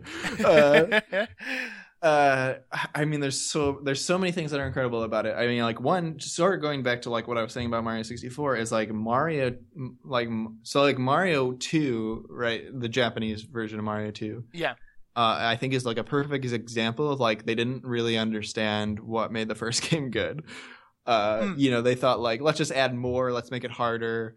Uh, let's like add these crazy new like wind objects or whatever. yeah. I think Uh, it was just a mix of like because it was a different game in Japan. And it started out as a game with a with different elements to Mario. It was never meant to be a Mario game. yeah. Then so I mean, like, Mar- oh, let's just fit Mario art assets into it, and then kind of like twist it and so, change it. So like, it's, I guess like Mar- Mario Three is interesting because like. I mean, the leap from Mario One to Mario Three is like it's insane. it's pretty right. huge. Uh, and I would say the leap from like Mario from any game, any game during the area uh, era to Mario Three is enormous. Uh, I imagine like being a developer during that time and seeing Mario Three and being like embarrassed that I was a developer because the game is just like so many leagues above everyone else. Uh, you know, from like from they just got the movement of the character feeling like so good and so natural and so like anyone can pick it up and and feel like they're in control, right? yeah, Um, but still like have challenge to it and still make it so it's like slippery and fun and um you know there's so there's so much content in that game. It's crazy like every single level is like really radically different and fun and has surprise and and and to it and you really don't know what's coming next right? Yeah. you enter a world and all of a sudden all the characters are huge right? Uh, you know you like you're all of a sudden in water levels you're all of a sudden in the sky you're all of a sudden um and like the and even like the sun is chasing you right? Like what what? Uh like um there's just so much uh yeah, there's so much compact there's so much compact design like one of the things i love about the nes is like they didn't have much space right to Yeah. do anything so they had to make every little square inch of the screen fun and like i think mario 3 amplifies that more than any other game ever made So Uh, going like, back y- to going back to Shovel Knight's development and you as a team personally taking on this challenge to almost restrict yourself to NES limitations or what it was like to be a developer of that time, was Super Mario Bros. three like was i mean that was on my that was on my mind all the Yeah. time for sure you were like how did Uh, these guys get so much out of the NES limitations? right like how, how, do we, do we that how do we make our you know how do we make our level design be as like tight and Yeah. enjoyable as like and every everything on the screen is there on purpose and like has a is is fun uh and like how do we make as many mysterious and surprising things in our world um you know and i i think you know we spend a lot of time on it and like and in ways we didn't even match them right like their world their world map is way more exciting than our world map uh, Oh, They- didn't say that. You've got like you've got like ships and you've got like exploding clouds and everything. Right but I, and they like we you know we took like their wandering encounters right? But like you know what else they have? They have like i can get into a boat in mario right? And like find se- a secret like level off on the side. Yeah. and uh you know there, I, there's just like so much to it. And like the way you navigate around uh the, like the world map is almost as fun as the game right? Yeah. uh yeah and then i don't know there's like uh i mean the world map is brilliant because in two players it's really fun right Yes, it's Uh, that's one of the things that I remember uh, Mario Three about so much was the multiplayer yeah. aspect of it. right so you're like you're it's i mean it's really single player but you're like taking turns and they make the taking turns like really fun in Yeah. a way that's like you, you're each conquering your own levels if you Mm. if you you want to like take over someone's level then you you get you get put in this you know super mario battle mode which is just another layer of like a really amazing Yeah, well, game. not only did you take turns to do through levels, but you also had these mini games that you could play as well, which were just amazing. Right, and then like I, I mean, there, and then if it, if it gamed over, like you know, there that person's levels reset, which added like a new- like this component of you sort of had to work together, right? Hmm. Um, you sort of had to think like, well, maybe you shouldn't beat that level because then we're gonna be stuck if you die, right? Yeah. Uh, Maybe you should like take a back seat. I'm I'm better. Let me go. Right. Yeah. um th- yeah it's just like i mean there's so there's so much good stuff there's when so did when good- did you play Mario Three? Did you play it on like release, um, or did you play it later? uh you know that's a good question Because you're do you quite know, a young guy, aren't you? do you know when it came out in the states It came out in the states in 1990, which is the year I was born, and I'm 25. you know so- yeah that i i played Yeah. it when it came then Okay. Um, yeah, so I I mean my my history is I got I got my Nintendo when I was two years old. oh wow, your yeah, parents so were I cool. was I was hooked up like really young. Uh, I thought I was young. I got I got a I got a what is it Genesis for you, but a Mega Drive in the UK. Um, when I was when I was four, and I thought I was the only kid who was playing games of my age. so Yeah. to hear you got a, a Nintendo at two is incredible. Yeah, yeah. I mean, it was it was like I mean, it was a weird thing where my uncle, uh, you know, my sister was just born, and my uncle came drove from New Jersey where they were selling the NES Yeah, early in the United States. They weren't Okay. selling it yet, right? Back they were like in they were the doing a limited release and like yeah, it was like in the New York area they were doing a limited release before they did it worldwide, just to, like to test if they could even sell it in America. Um, wow. so he he had bought one because he's like a technology, you know, freak, Yeah. uh, and he he like they played it in the car while they drove uh, to Chicago where I lived, and they um, and then they like set it up in our TV and were like showing us it, and I was just glued to it right as a Okay. kid, and they like they they just left it there because like I wouldn't stop playing it. uh, yeah. So I mean, I yeah, I, I I mean, I pretty much got things when they came out, and the th- I mean, the thing is, like, there were a lot of older kids on our block, right? So like, I couldn't play Zelda. Like, I we I think they came with like Mario and Zelda. yeah, Um, and I, I mean, I couldn't, I couldn't. Obviously, I wasn't like smart enough Yeah. at two years old to play Zelda. But we had Yeah. like, you know, the the the thirteen year old kid on the block. He would like come and p- show me how to beat all the p- places, you know, all the rooms in the game. So, with Mario 3, is there any specific element of that, apart from like the overworld design, that you took uh, as inspiration for Shovel Knight? Is there anything in Shovel Knight that is almost like a direct Mario 3 reference or homage? I mean, we don't. We really try to stay away from referencing anything in Shovel Knight. Yeah, I, sense. I noticed there's there is apart from the obvious Mega Man influences. I think because Sean, Sean's a big fan of Mega Man, isn't he? Yeah, I, well, we're, we all are. Yeah, yeah. so Uh, There's I a mean, lot- We, do, we uh, every May we do Mega May, which is and we Mega play, uh, that sounds play, amazing. Yeah, we play through every Mega Man That's amazing. every every year. Uh, I'm gonna book my ticket now. I'll see you in May. Right. that sounds uh, yeah, fantastic. So we. Uh, As yeah, as you're saying, there's like, there's not really any. Oh, so yeah, we don't. I mean, like at the top of our game design document, it says, like it, you know, in a big rule in bold, it says, it, you know, this game will never say it's dangerous to go alone. Take this, Yeah. right? Which is like a honestly, trap. because honestly, fuck that. Like, Yeah. don't, don't Well, just I- don't do that. Yeah. More than that, though, it was like, it was like the idea of what this game was about, which is like we wanted to make a game that, uh, was inspired by those games, but could have fit in that era Yeah. of game, right? Um, As in, if You you, know- were a developer, then why would you Right. reference a game being released at the same time?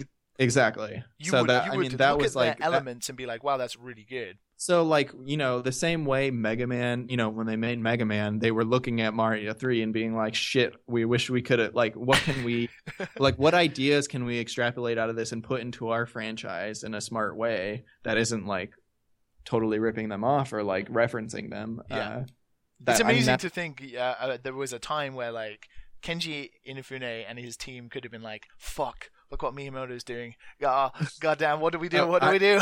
I'm pretty. I'm pretty sure everyone when that game came out was just like, like maybe I wasn't meant for this industry because I'm not. I'm not even close. That's awesome.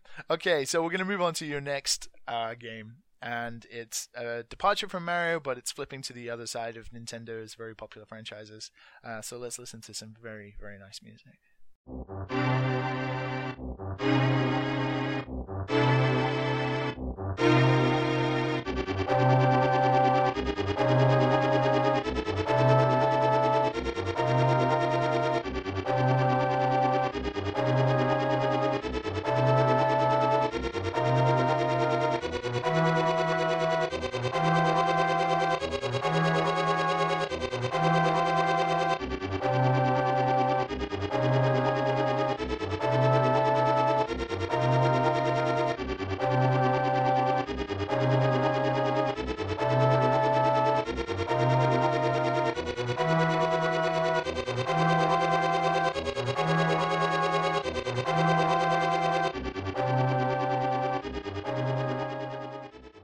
David, so it's the only Zelda game on your list, and it's A Link to the Past.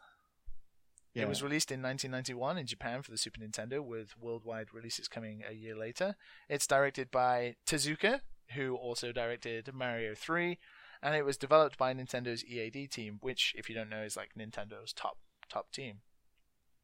It reverted back to the top-down view of the first Zelda after Zelda 2's isometric side view was received uh, mixed, uh, to say the least, and it sold over 5 million copies, making it one of the top-selling NES uh, Super Nintendo games of all time. David, why A Link to the Past? Well, I mean, it hits all the things we've been talking about. you know, I know it's I kind of a redundant question, really, isn't it? over and over. You know, it's Yeah. like you know, I love, I love going into a, you know, a world. I love, uh, I love the music and the art, and uh, I love the, um, I guess like the mystery and the surprise, and I love, I love solving puzzles, and I love, uh, figuring out what to do next, and I love uh, exploring, and it, I mean, it just has all the elements. You know that I uh, that just keep coming up. That it's all there. It's like it's the complete package. So Uh, specifically, why A Link to the Past? Did you did you not get the same feeling from Ocarina of Time that everyone else did? And there's always this comparison battle between what's better, A Link to the Past or Ocarina of Time. How do you feel about Ocarina of Time in comparison to A Link to the Past? The same with Mario 3 to Super Mario 64. Uh, you know, I'm not the biggest fan of uh the 3D Zeldas in general. Okay, that's very. I like. I like them, but I like them okay. You like them okay? Wow. Yeah, I think it loses it lost a lot of what made you know like Link to the Past special, and, and that's like you know that's why I love that game for and I mean not to say that the later games are bad, but you know what drew me to it I think isn't there in the Yeah. in the 3D games. Okay. So like to me, uh like the the 3D Zeldas don't have the same sense of exploration. They don't have the same sense of like putting me in the world. Uh they don't have this like um sense of like me solving it in the same way, me figuring out what to do. Uh like the we- like the weapons for example in like a 3D Zelda are very like obvious, right? It's like uh You got the boomerang, the hook shot, the bombs. Right. the- This does X, Y, and Z, and Yeah. it's like I always use this in X situation. Uh, and I would say in like in Link to the Past, like it's not obvious. Like sometimes I make a, sometimes I use the red cane and it makes a block, and sometimes I like use it in this situation and it makes like this huge platform block. Yeah. Uh, you know, like I had to, you have to really experiment with stuff, and you have to figure out like there's a lot of weapons in that game, right? And there's a lot of like you having to figure out and remember and like know what's the best thing in what scenario. Um, and there's like you know you don't have to get everything you don't have to do everything you can do it in any order uh you can do it however you want to play it um I think being Right. able to do it in any order was what really truly made A Link to the Past special. It was, as Yeah. you said, it takes uh, Ocarina of Time. If you boil it down, is a very linear experience in comparison. yeah i mean i was thinking i was thinking about I, th- I mean this is something i think about a lot but i was thinking like should i put super metroid in this list because it's like one of the games i play i would i would play forever too uh, but i was thinking like you know what link to the past is like that's a metroidvania to me oh, uh, wow, okay. Yeah, I mean, people don't see it that way, but that's what it is, really, right? It's a it's a game where it's all open to you, uh, and you are using things to unlock different areas. Yeah. uh, like you're going to an area and finding a thing that lets you unlock this other area. Uh, and it's like your freedom, your you know, you can fully explore whatever you you want. You have like you have like pretty much your full move set from the beginning. Um, yeah, so I don't know. Uh, like We- all those aspects of it i really love and i really i i just think they did some really brilliant things in that game like you know the switching from the light to the dark world is like a really clever mechanic It's a very uh, mechanic. they and they use it like and they use it really s- in smart ways um I think the ability to allow the player to just do it at any time as well was very smart. Right yeah i mean it that allowed for this sense of exploration. You were like, uh, I'm checking around in the light world. I can't really see what's going on. Maybe I'll go to the dark world and explore. And there might not be anything there. It's just that it allows the player the choice of, or, or the at least the element of choice of, I've got two worlds to explore. Right. I mean, everything feels like worth doing and valuable, which I think is like something that's missing in the 3D games. Or like in the 3D games, you're like, do I want rupees ever? Like, no. Right. Uh, like, like I always have too many in my wallet, and it's like annoying that I have. I'm getting more rupees. Uh, and in like in Link to the Past, it's like you can you cannot spend all your money like fast enough. It's like you're throwing just gobs and gobs of rupees Yeah. into the into the fountain to like upgrade your equipment. Uh, you know, uh, like finding things in the world is really exciting. Like you're you're collecting the heart pieces, and you like really need that health, right? yeah. Um, Speaking of like economy in games, if we talk about Shovel Knight's economy, you guys created an economy where its money is so valuable. It's so incredibly valuable. You don't ever I feel because of the way the game's difficulty is presented, I don't feel like you're ever with an abundance of cash. And everything is set at such a price that the it feels really valuable. Did that come from like a link to the past? The idea I mean that that definitely came from thinking about those games. I mean, I, um, I mean, lots of games have that problem, right? I mean, Yeah. it's it's really hard to balance economies because you want to make it. You know, the like those are typically things in games. Like you can beat Shovel Knight without buying anything, right? Yeah, you um, can. so all all those things in the game are really there to make it easier for you. Um, so like you're trying to balance it for for novices in a way, but you also don't want to make it so it's too easy for someone who is good to just get everything Yeah. and be super powerful, right? Well, I also uh, think it's the experimentation as well. You've put in these items in the game that allow players who are good to experiment. Like, oh, I kind of want to use the phase lock in interesting ways, Right. or Yeah, knuckle dusters in like, I'm gonna try and knuckle dust through this, and I don't have to use my Right. shovel. And it, the cash feels like it's going towards experimentation almost. Yeah, so I mean, it was. I mean, it was definitely. It's definitely a challenge. It feels like one of those things where it's like, if I add ten more gold, I could tip the whole scale and throw the whole game off, right? yeah, uh, it's it's extremely challenging and making those things. Uh, I mean, one of the hardest things about balancing economies is making it the things you're actually purchasing worth it, right? yeah, Um, so the you know when you buy something like the dust knuckles, you got to make sure that like they they're happy with their purchase, right? Otherwise, it feels like I, why do I collect money because I don't want it? it's very interesting because uh, having I worked on GTA 5 for a, a few years, so it was this process of cash being a reward for all these different Right. Things, like if you killed someone or you won a race or you completed a mission. But the, personally, looking back at it, there's nothing really of value other than maybe getting a better weapon, but you could just do as well with a handgun than you could with this better weapon. So it never really felt too valuable other than Right. games like A Link to the Past where you're like, oh man, I absolutely do need that item. Yeah. And Yeah. that item is gonna, it's gonna, it's gonna solve all my problems. Well, yeah, well, and I I mean, think I think part of the fun of it in A Link to the Past is like you don't even know some of the times, right? Yeah.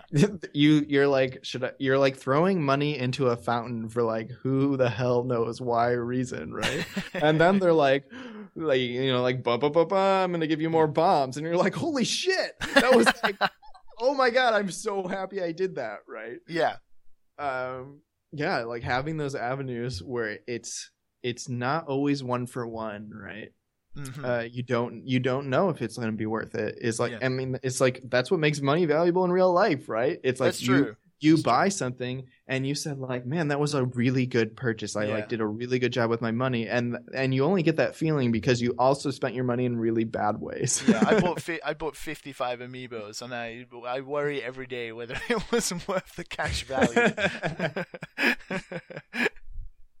it's Yeah. certainly one of those aspects. It, ah, it just makes video game development even more interesting and more complex. All these different systems, like people look at Zelda and it's like, what do you take from Zelda? You take the combat, you take the world design, you take the the world building and the the enemies and the boss battles, but no one really talks about the economy or like why rupees? Why are you limited sometimes and then you get bigger bags? Why can't you just co- keep collecting rupees? Or it's Yeah. like it's so clever, it's so yeah smart. And- I link. I mean, Link to the Past is just like so brilliant. It's just so brilliantly designed. Like their tutorial is the most exciting thing ever in Yeah. games, right? like you're thrown into this world. It's like freaking raining outside. You're figuring out where to go, right? That's a tutorial. It's like how do I like I have to figure out how to explore. Yeah. Right. You don't think of that. Like walking in a game is like something you need to learn. Uh, like you figure out like here's how I dro- I drop through holes. Here's how I look for secrets. Here's how I use my weapon. Here's how I yeah. you do all this thing, but it's it's masked in this thing that's so exciting, which is like you're going after this mysterious princess, and like your uncle just died or whatever, and you feel like such a hero going on an adventure. Uh, that it's really uh, like it's so masterfully put together. So let me ask you: Did you um, did you play uh, Link Between Worlds? How did you feel about that game? I did, I did, and I thought I thought they did a really good job with the game. I think the beginning of that game was the biggest mistake they made on that game, uh, which is like they missed that part of Link to the Past. Which like they didn't do like you know the beginning of the, that game was like the beginning of any 3D Zelda. Which yeah, is it's like, funny you say that actually because I'm actually playing through it again, and I played through the start, and it's so boring. It's a it's a slow. It's very boring. You're yeah, you're just like wading through the mud trying to get to the fun, right? just text box after text box, uh, like here's Yeah, the and it's like- here's the bad guy, this is what's happening. And here's it's like- sword. yeah, not only that it's like they're building a world and the world isn't exciting so it's Yeah. like i'm going i'm waiting through your like ex- your story bs and it's like i you- you're not even like entertaining me while you're doing it um, yeah, yeah so but but beyond that like uh i mean the the dungeons and everything were so expertly put together and Mhm. exciting and i it had a lot of that same super mario 3 feel where there's just a lot packed into a tiny space Yeah. um and that like that seemed like a big like a return to form for me that's like i that's something i wish was in the 3d zeldas and that's like really but that's really hard to do in a 3d space right it's very difficult. you can't. Well, this actually talking about Zelda in terms of being able to explore open-endedly. The new Zelda obviously promises an open world. Do you think that they can do what they did with 2D Zeldas in terms of exploration for this new Zelda if you have the ability to choose where you want to go? I mean, I think they could. I think I think there's a lot. There's definitely it's definitely a lot harder. Uh, you know, you you know, like you know, one of the reasons we built Shovel Knight in rooms, right, is that you can. It's discreetly separating it out in your mind, right? Yeah. You can go, hey, this room is just like the last room, um, and like is boring, and I want Yeah. it to be different. Uh, and it's very obvious because they're so discreetly separated. Uh, and in 3D, like that's almost impossible to set up, right? Yeah. Because it just it just has to be so much bigger Because the player can turn around at any moment and just walk out. right, and you can see so much more um, by the fact that you have depth. Uh, yeah, so uh, I think like capturing that part of making like every little thing be exciting is like a lot harder to do and set up. Um, It will so- definitely be interesting but to I see think it's how they do doable. it. Yeah, I think it. I mean, I definitely think it's doable. Is there Um, anything you want in the the open world Zelda s- s- specifically? Like, please do this. Please take. I mean, yeah, I guess what I I mean what I want is like what excites me about Zelda is like really feeling like I'm in a different world. Uh, which I think they've been doing like an okay job of in the 3D Zeldas. Yeah. Uh, they var- it varies from game to game, I guess. Um, you know, I want to really feel like like I'm solving challenging puzzles that are like fun. I want to feel like I'm engaged in like some fun combat, but not have the combat be like I don't know, like in the newer Zeldas it's like just just yeah. Uh is there is there a 3D Zelda that you do like? Uh, you know, I haven't gone back and like played them a lot. Uh, I liked when I liked Wind Waker when it came out. Yeah. Um, Was that you know, I, I liked I liked Ocarina or- of Time. I shouldn't say I didn't like Ocarina of Time. Uh, definitely like, You you liked Ocarina of Time, but n- not but I was like, I- but I was definitely like, I wish this was Link to the Past. You know, okay. Did you go back and play A Link to the Past straight away and were like, what happened? yeah, right. Where did everything go wrong? Uh, I've never heard anyone say that about Ocarina of Time before. Where Well, did I it mean, all go wrong? That's not true. That's not true. Uh, very rarely, then. Definitely very yeah. rarely. Okay, Uh, so we're going to move on now to your last game on the list. And I am Right. very excited to talk to you about the next game, personally. Okay, so we're going to listen to some glorious music.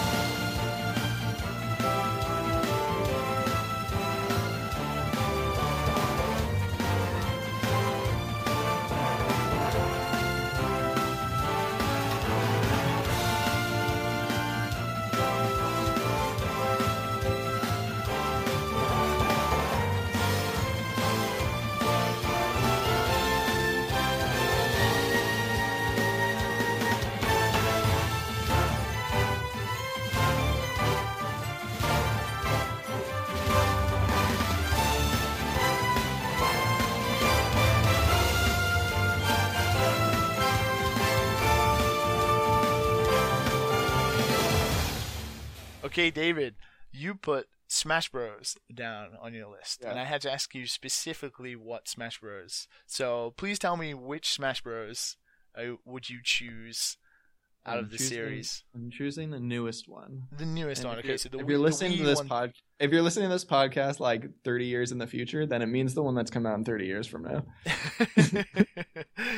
yeah, it means the most up to date one, the one that Right. we're all addicted to now. Yes. what what what is it about Smash Brothers then for you? Uh, yeah. Well, I mean, I don't know. Like Smash, it's like, I mean, it's like any competitive game. Uh, you know, good competitive game where you're you're flexing your brain, you're reading your opponent, you're uh, there's so much satisfaction and diversity in those encounters. Yeah. Um, and like you know, being mad or happy about like how dexterous you were using the controller, right? uh you know i think yeah like all those pieces are there i mean i like you know i love that it involves platforming too because i'm super into platforming obviously by all the games i Yeah. chose Platforming uh, puzzling, yeah. yeah i mean i love the simple inputs of it um you know nothing's like too hard to do like you know it's not a street fighter uh quarter roll on yeah, my it's definitely not as taxing as controls it's not like a um it's not like i'm memorizing back forward forward back back left right up down and then i can do the thing i wanted to do in my brain right? Yeah. uh, yeah i love this i love the simple controls. I love like this satisfaction as i was saying before of like the hit stops and the you know i love all the mechanics like grabbing grabbing the floor when you get hit too hard or grabbing the ceiling i love uh, I love the diversity in the characters. Like they're all really creative and they're all like really well done and at like matching who that character is in their own universe, right? And bringing them all together. Yeah. I love. uh What is it specifically about the Wii U one now that you like? You, I like. I like the Wii U one. I like. I mean, more characters obviously is awesome. yeah, Uh, but also the character variety this time. Of forgetting the Fire Emblem nonsense that people Right. complain about, but having characters like Cloud and Ryu and Mega Man and Pac Man is so cool. So very cool. Yeah, yeah. I mean, I yeah, I, I think what I like about this one is they've done a really good job of balancing like the simplicity of it with the depth of it. Yeah. Um, so they took out, you know, they took out melees like really complicated like hey i'm gonna be i'm gonna be samus and like throw out my uh what do you call her? Uh, like her, her beam her beam? Yeah. yeah her like beam to grab the stage and that makes me really good at the game right? Yeah. um you know they they like they simplified things like when i grab an edge i don't need to worry about if i'm facing it or not. Um you know i don't need to worry about like someone hitting me off it when i'm on it really Yeah. uh unless it's like in a creative way right Yeah. they like they basically like uh pounded out a lot of the uh things that i think make it hard to get into and Okay. make it so it's like you know like like wave dashing for example right it's like if you if you played against someone who was like wave dashing in your face it's like as a new player it's like there's no ch- there's no chance you can even have fun right I'm going. I'm going against Super Saiyan Goku, and I'm Krillin or something. Someone's just Right. doing all these crazy moves in front of me, and I have no idea what to do. yeah i feel yeah so it's like i think they like got rid of a lot of that kind of stuff and they How did you feel they- about Brawl? i mean brawl was sort of like they tried to simplify it right They didn't um quite and i think there. they and i think they screwed it up in a lot of ways Oh, okay, so this is like Um, a return to, not a yeah. return to, but this is like the, the I- fixing. like they learn they learn they learn their mistakes from the last two games and that's like what is cool about it um Okay. so like brawl you know brawl had like slipping in it right Yeah, and they're did, like yeah. they tried to put that in as like a way to balance things and the way to make it like surprising and unexpected but it, in in reality what happened is like it made it less fun to play right I think it was an added random element on top of a game that already had the option to, you know, Right. have all these items which had an incredible amount of right random. exactly You didn't you didn't need this, especially in fighting games, because a lot of people don't like random chance. It's fighting game Right, is all meant to be about your skill, and you're not trying to face off against the game, just your opponent. Right. Um yeah, so I think they like they struck the balance between, you know, melee and brawl and what they wanted and they did I mean it came out really well. Um Do, do Yeah. you guys do you guys at Yacht Club Games play regularly? oh, we play it like yeah, I mean w- at the end of the day someone is playing Smash for like an hour. That's awesome. That's fantastic. Yeah. Uh You guys I- I have mean, you guys have Mega May and you have Smash every evening. You're gonna have like an Yeah. influx. You're gonna have an Yeah. influx of people applying for a job. yeah, right. Oh man, I can play Smash once a day, and like and during the month of May, I'm like drowned with Mega Man games, even though like I was done after the third one. you just have to make a very successful game first before you can Yeah. be allowed these freedoms. so how how are you enjoy? What character are you enjoying in uh, the Wii U version at the moment? You know, that's actually that's what I like least about this version. It's funny. It's like I I don't feel you know I felt like I had go to characters a lot in the other ones, and this one I just can't. Pick one. I can't find the one that's like this is me. Oh man, you have the same problem I do. Like Yeah, for so so, play- long, it was I play, Kirby like- for me. So long, right. but in this one, I just I can't choose. yeah, and a lot of characters in this one is weird. Like I used to play Jigglypuff a lot, and okay, I can't play. I can't play Jigglypuff in this one for some reason. Like they feel very similar, but uh, like something's off, and I can't figure it out. I feel that way about Lucas. Like yeah, Lucas. Brawl, I feel that way about was- Lucas too. Yeah, Br- Lucas in Brawl, he was so good. He was very very Yeah. good. But in I this one, he he doesn't feel as yeah. good as Ness, which hurts. Cap- Captain, Fal- Captain Falcon. I used to play a lot, and I just can't get him in this one. oh, I think Captain Falcon works a lot better in this one, but Oh, really? I prefer playing Little Mac, even though Little Mac's really bad. He he's like a he's like a faster, smaller, speedier version of Captain Falcon. right. what about Yeah. do you play like Ryu or Cloud, any of the new DLC characters? No, I haven't gotten super into the DLC characters yet. Okay. it's like, yeah, there's so many characters. I feel like I need to learn the other characters. Uh, Just- yeah, so I play. I, I, play hope like, you guys play random because random is how you learn the characters. Yeah, I play a lot of.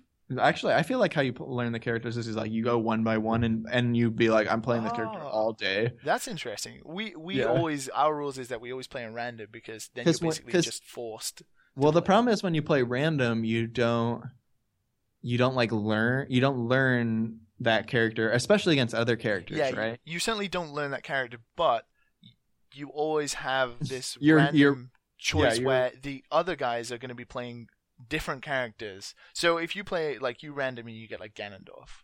You're not playing Right. against other Ganondorfs. You're playing against like Sonic, who's super fast and super quick, and then you're playing against Mario, who's quite methodically slower and a bit more technical. And then you have like crazy people like Little Mac.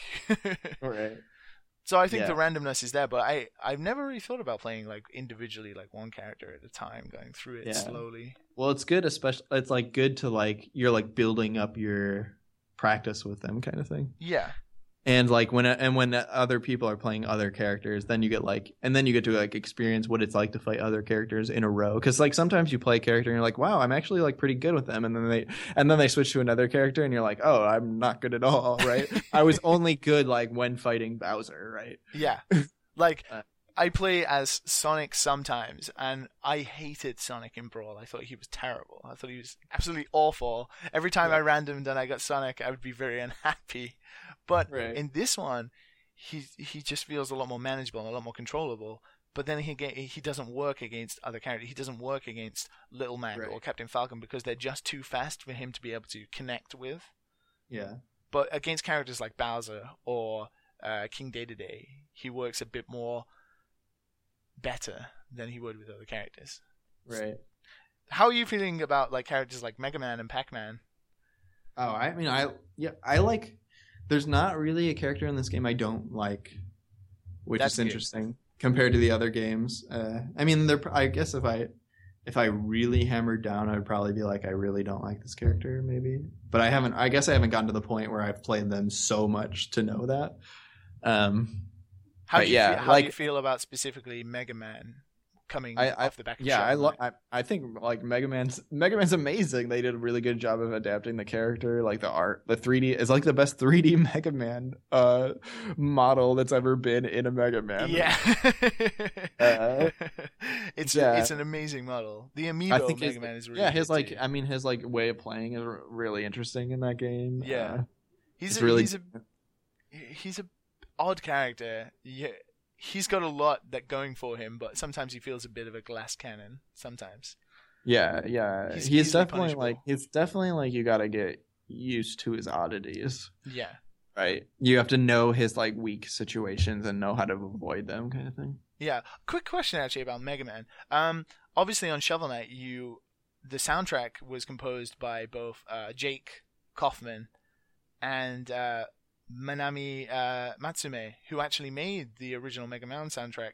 As someone who studied music and is a fan of Mega Man, how was that? How, how incredible was that? Oh, I mean, like it was unbelievable, right? uh, you know, we, yeah. I mean, I like I adored Manami's music yeah. uh, growing up, and like when I was writing music, like I was like, how do I write music like her, right? Uh, so to think that like I've worked with her is incredible. Uh, and you know, just to think, like you know, she hadn't written music for 15 years or something. Wow, really? Yeah, because she because she basically, I mean, she raised her family. Okay. Um, Which in Japan is a very traditional thing. Women. yeah. So she, and then so, so basically, she was like sort of coming. You know, her her kid is like 15 or something. So she's like, I can go back to work now, kind of. okay. Um, and she was just starting out. So we, I mean, we connected through her with a, one of our Kickstarter, one, one of our people interested in the Kickstarter sent us a message that like, hey, instead of backing your game, how would I pay to have Manami Matsumae write us, you know, a song or two for you? And we were like, no way. Like, we know she's retired. Like, nice try, kind of thing. Um, and he's like, no, serious, like, no, seriously, like, he, sh- like, here's here's a sample of a track she wrote for this like album I'm producing. Um, so this, so we found out. I mean, later this this guy, he is the head of Brave Wave, which if you don't know, Ah, you yes, the guys at Brave Wave. Yeah. Uh, for Um, anyone who doesn't know, Brave Wave is like a collaborative project where lots of different artists and uh, all, especially all Japanese uh, game artists, uh, make music together, like to make an album or. something Right, like yeah. They actually released a podcast recently. There's a Brave Wave podcast. Oh, really? yeah, I- it's I'll really good. check that out. Very good. Yeah. But um, so anyway, so he, so he was starting to put together Brave Wave, and uh, he said, you know, she wrote this song for me, and he sent us the song, and it was like, oh my god, this is her. Like this, this sounds so much like her. No one else could do this, right? Yeah. No one else on the planet could do this. Um, and it was just like, yeah, we have to, like, oh my god, this is going to be amazing. Like, we're making a Mega Man inspired game, and she's writing the music. You know, like to think that to think that like she put the audio world of Mega Man together, right? You know, Yeah. the reason, like the the the she did the sound effects too. So like, you know, his explosion and his like beaming Yeah. down at the start of the stage and uh you know the doors rising up tick tick tick tick tick right is all her right and to think that we have have that same kind of person uh you know fleshing out the world of what uh shovel knight sounds like is like oh my god like it's incredible right That's really good. I the soundtrack to Shovel Knight is just so good. It's yeah well and i shouldn't i shouldn't uh uh put off like I mean, Jake did ninety nine percent of the work on the soundtrack, and he's Yeah. incredible. Uh, Yeah. J- Jake, he goes by virt. If you, uh, yeah, he he worked with you guys at WayForward as well, didn't he? Yeah, yeah, and he, I mean, he's just like he's masterful, and especially at knowing like that era of gaming. Uh, Did you really, yourself do any audio work? Because I know you obviously studied computer science. you know, I did you were a like I did some, I did some like sound effects. I think Yeah. Uh, but not not more than that. Yeah, That's very I was I was ma- mainly twenty four seven just trying to get the game to run. trying to actually get that music in the game, Yes. making it all work. How was the experience of programming Shovel Knight? Like, I've done Crunch. I know it's terrible and horrible. yeah, I mean, it was like we were crunching all day every day for a year. Uh, I mean, it took 16 months, and like the first four months, we like worked normal hours, and then we were like, "Hey, we're never gonna finish this game unless we start crunching." Um, so yeah, I mean, it was it was pretty terrible. I mean, it was fun knowing we were what we were making, and like we thought it was gonna be something special, but uh, it was definitely a hard, hard experience. yeah, Crunch is a is a difficult experience, but Yeah, ultimately, it- I mean, it's yeah, it's definitely hard to explain like the fe- like the feeling that you're doing something you like, but you're doing it all the time, and you don't want to be doing it all the time, right? people don't understand that you can love video games and you can love working on video games, but if you do too much of one thing, whether you like it or not, yeah, it's just like your thin. brain, your brain is screaming at you. yeah, Yeah, and especially my case being different because it was a well-established franchise, especially if you don't know whether it's going to be worth it. Oh, oh yeah. Oh my gosh. Well, and I mean that was true of Shovel Knight too. I, No, that's what I mean. That's what I mean. You Uh, don't. You never know if it's going to come together. You never know if it's going to come together in the end. Yeah, and Um, it did. it did. You Shovel Knight is superb. Actually, speaking of Smash Brothers and Shovel Knight, who did you vote for in the Smash ballot? Uh, Did you shove as many Shovel Knight votes in? Because I did vote for Shovel Knight. I will... no, I we I, I definitely didn't do that. because you knew it wasn't a possibility. I'm not sure who I vote. I have someone in Mother Three probably probably like Duster or something. Okay. I voted for Shovel Knight. I wanted it so badly. I was very upset. Although Bayonetta, I am absolutely cool with. I am totally. oh totally yeah, cool that's very Bayonetta. cool. It's very very cool and very very interesting to have a character like Bayonetta in Smash Brothers. But Shovel Knight was my number. one. He just seems like a, the perfect fit, the absolute perfect fit for that game. Yeah, I mean that'd be cool. Maybe maybe one maybe in yeah NX Shovel Knight or something. I was gonna say NX with all Smash these Bros. with all these Smash rumors about the NX, maybe maybe you're lying to me. Maybe lying Oh, I- David. I'm definitely I'm definitely not. if I would be like I would be like giddy right now if I knew. Talking about Smash, like I know I probably wouldn't even don't. put I Smash Bros. In the, I probably wouldn't be able to put Smash Brothers in the list because I would be like too scared. I would say something about it. Yeah.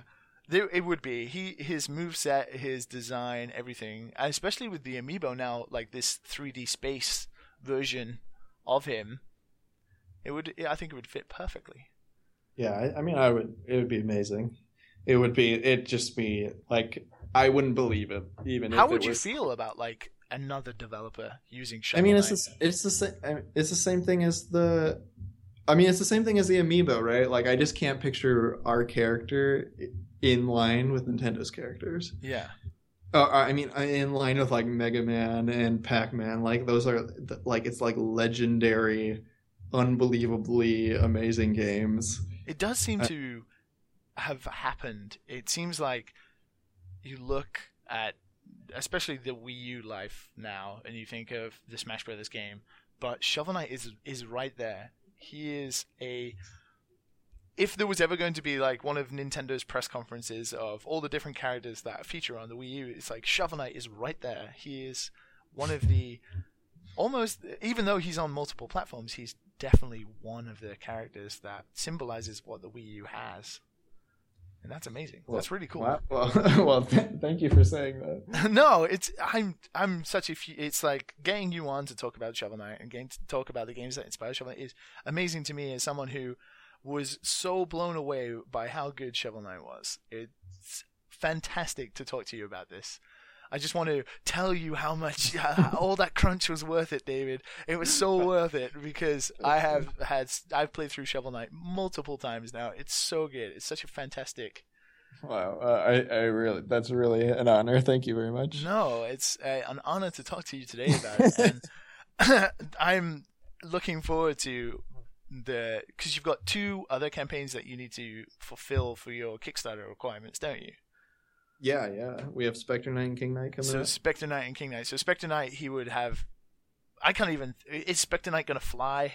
Is he gonna hover? Uh, well, I mean, we'll we'll see. What oh, okay, teasing. Damn it! I'm I thinking. Oh, I'm thinking about those characters now and how they get like in my head, my like how I would design the gameplay. It's so interesting, especially Spectre Knight, considering he can float. Yeah. I'm, oh man, I'm, I'm it's gonna be good. I'm so excited. well, we definitely have some surprises in store. I'll That's awesome. That's fantastic. Yeah. It's amazing because Shovel Knight has almost become this, oh, like two games now. You've almost you've had a sequel because Plague yeah, I mean, yeah, we're hoping we're hoping by the end of this, it's like going to be the big. You know, we're going to have two more campaigns and a battle mode in there. I'm like, we're hoping it's the biggest goddamn platformer on the planet uh, in terms of like just sheer content that's in there. That's I'm excited. Shovel Knight is so good. If you haven't played Shovel Knight, absolutely go and get it. Yeah, it's on any platform you probably own right now. Definitely go play it. It's one of the most amazing surprises of this generation. That's for sure. That's absolutely for sure. And I want the damn amiibo. Ugh, I want that co-op mode. I want that amiibo. Is it? Is there any plans for a Japan release? Please give me some hope. I mean, we I we would love. I mean, we really we really want everything that's here to come to Japan too. I we're I mean we're working on the right way to do it. So. Okay. Well, how was the response with like Japanese gamers? I mean, we haven't released there yet. Oh right, yeah, okay, yes. Sorry. Yeah. So we're yeah. I So mean, I imagine that's looking- like we're we're actually. I mean, we're like we think. You know, American games typically don't do very well in Japan. Um, Yeah, but Uh, because of the inspiration behind these games and what yeah. So uh, yeah, we feel like it's the it's the kind of game that will resonate, right? Uh, I mean, we feel strongly about that. So it's it's just like we don't want to plop it in there with no attention and Yeah. not give it a chance. So we're like trying to find the right way to do it. the right channels to release. Because I remember Rogue Legacy was localized by the guys at 8-4 who you were Yeah. on the podcast recently, and I I think Rogue Legacy did really well in Japan. It was re- at least received very well. Oh yeah. And um, oh, that's good. Yeah, that's yeah. I imagine that's good news. For Yeah, you. I mean that was a, that was a cool game, so I would- I would hope it was received well. Yeah, um, but it's very di- it, that game is different. It is inspired by stuff like Metroid and Castlevania and that kind of thing, but not as as resonating as Shovel Knight is in terms of to Mega Man or to Mario that kind of inspiration. So I think it'll do. I think it'll do well, especially in the group of Japanese people I know who play games. I think it'll be received very well. Well, So- we'll see. I hope I hope so. Yeah, I wish you all the all the luck. Um, so my final question to round out what has been and very very interesting time. I've enjoyed every minute of it. Uh, my last question is usually on your island you have these eight games, but if you could only play one console and you were limited to one console, what would that console be? Uh, probably Super Nintendo. Yeah, Yeah, I think that would mean I don't that, know. that would mean no Mario Three. it's tough. NES has like the most games, right? Uh, it has one of the biggest back catalogs, I think. Yeah, so next you to the just- PlayStation Two. You could just be popping in new games all the time. Oh yeah, PlayStation Two would be. But the Super good. Nintendo has a big enough one that I don't think you'd finish every game. Yeah, the. Super That's Nintendo for sure. like Super Nintendo has the most like like what's special about the Super Nintendo is that like all these people tried things in the NES era and then the Super Nintendo era was like like now we're gonna make it the right way kind of thing. Like now now we've like sort of learned our lesson and here's like here's what we think the game actually is. Like, you know, like Super Mario World is like we're making the like we're making the best Super Mario we can. Like Super Castlevania is like we're making the best Super Castlevania we can Yeah. you know, like Final Fan, all the Final Fantasies in this Super Nintendo era, like it's all, it's basically like people like nailing their formula. Yeah. Or Super yeah, Nintendo so is that- definitely uh, well known for being like an RPG console. It had so many good RPGs, but Yeah. you don't have an RPG on- your list, really. I mean, Mother Three. Well, Mother 3. Yeah, Mother Three. Technically, it are you? You've spoken a lot about like puzzlers and that kind of thing. Do you play a lot of RPGs? Oh, definitely. Yeah. Yeah. Yeah, So the Super Nintendo would be a good fit for you then. Yeah, definitely. I mean, I'd be, I'd be playing Chrono Trigger over and over. I'd be playing the Final Fantasies. I'd be playing some Dragon Quest. I'd be playing some Secret of Mana and that kind of thing. Secret of Mana, definitely. very nice, very nice. Okay, well, David, I want to thank you so very, very much for coming and talking to me today. I know you guys are extremely busy, and I don't want to take you away too long from what I'm really looking forward to. I want you to get back in there and carry on doing what you do. Um, no, but- don't make me. don't let me go back. It's okay. Uh, It's like uh, getting on. I imagine five for you guys. Five o'clock. So maybe Oh, it's yeah. maybe some maybe someone's playing Smash now that you can go and play Smash. No. We got we got about an hour or two before someone starts to play Smash. okay, so you can get a good hours of work in. Yeah. Oh, well, I want to thank you so much for coming on today. Shovel Knight is one of my favorite games, and it has been incredible to talk to you about it and what inspired it and what inspires you personally too. Thank you, thank you for yeah, coming. thanks for thanks for having me. It was a ton of fun. No, I'm glad. Your list was very, very interesting as well, which is always nice. so, thank you very much for listening to uh, Final Games. This is the third episode. Uh, David, is there anything you would like to say or, like, especially um, promote? oh well, I mean, you could follow Yacht Games at Yacht Games on Twitter. Uh, I'm Dandy YCG on Twitter if you want to get in contact with me. Um, yeah, I don't know more than that. Buy Shovel Knight. Check Buy- out check buy- out Shovel Knight. Buy Shovel Knight. Buy the amiibo. Uh, Get Shovel Knight just so you can play Plague of Shadows as well. I don't even work at Yacht Club Games, but definitely buy Shovel Knight. buy Shovel Knight. It's so good. Everyone should play Shovel Knight. It's great. Yeah, so thank you for listening to Final Games. Uh, you can follow me at Twitter on at LiamBME. Uh, you can also follow the show at Final Games Podcast. If you'd like to ask me any questions or you have any interest in the show, you can email me at finalgamespodcast at gmail.com. And generally, you can find us on iTunes and SoundCloud. Thank you for listening again, and I hope you join us again soon. Thank you to David, and we'll see you next time. Goodbye. Bye.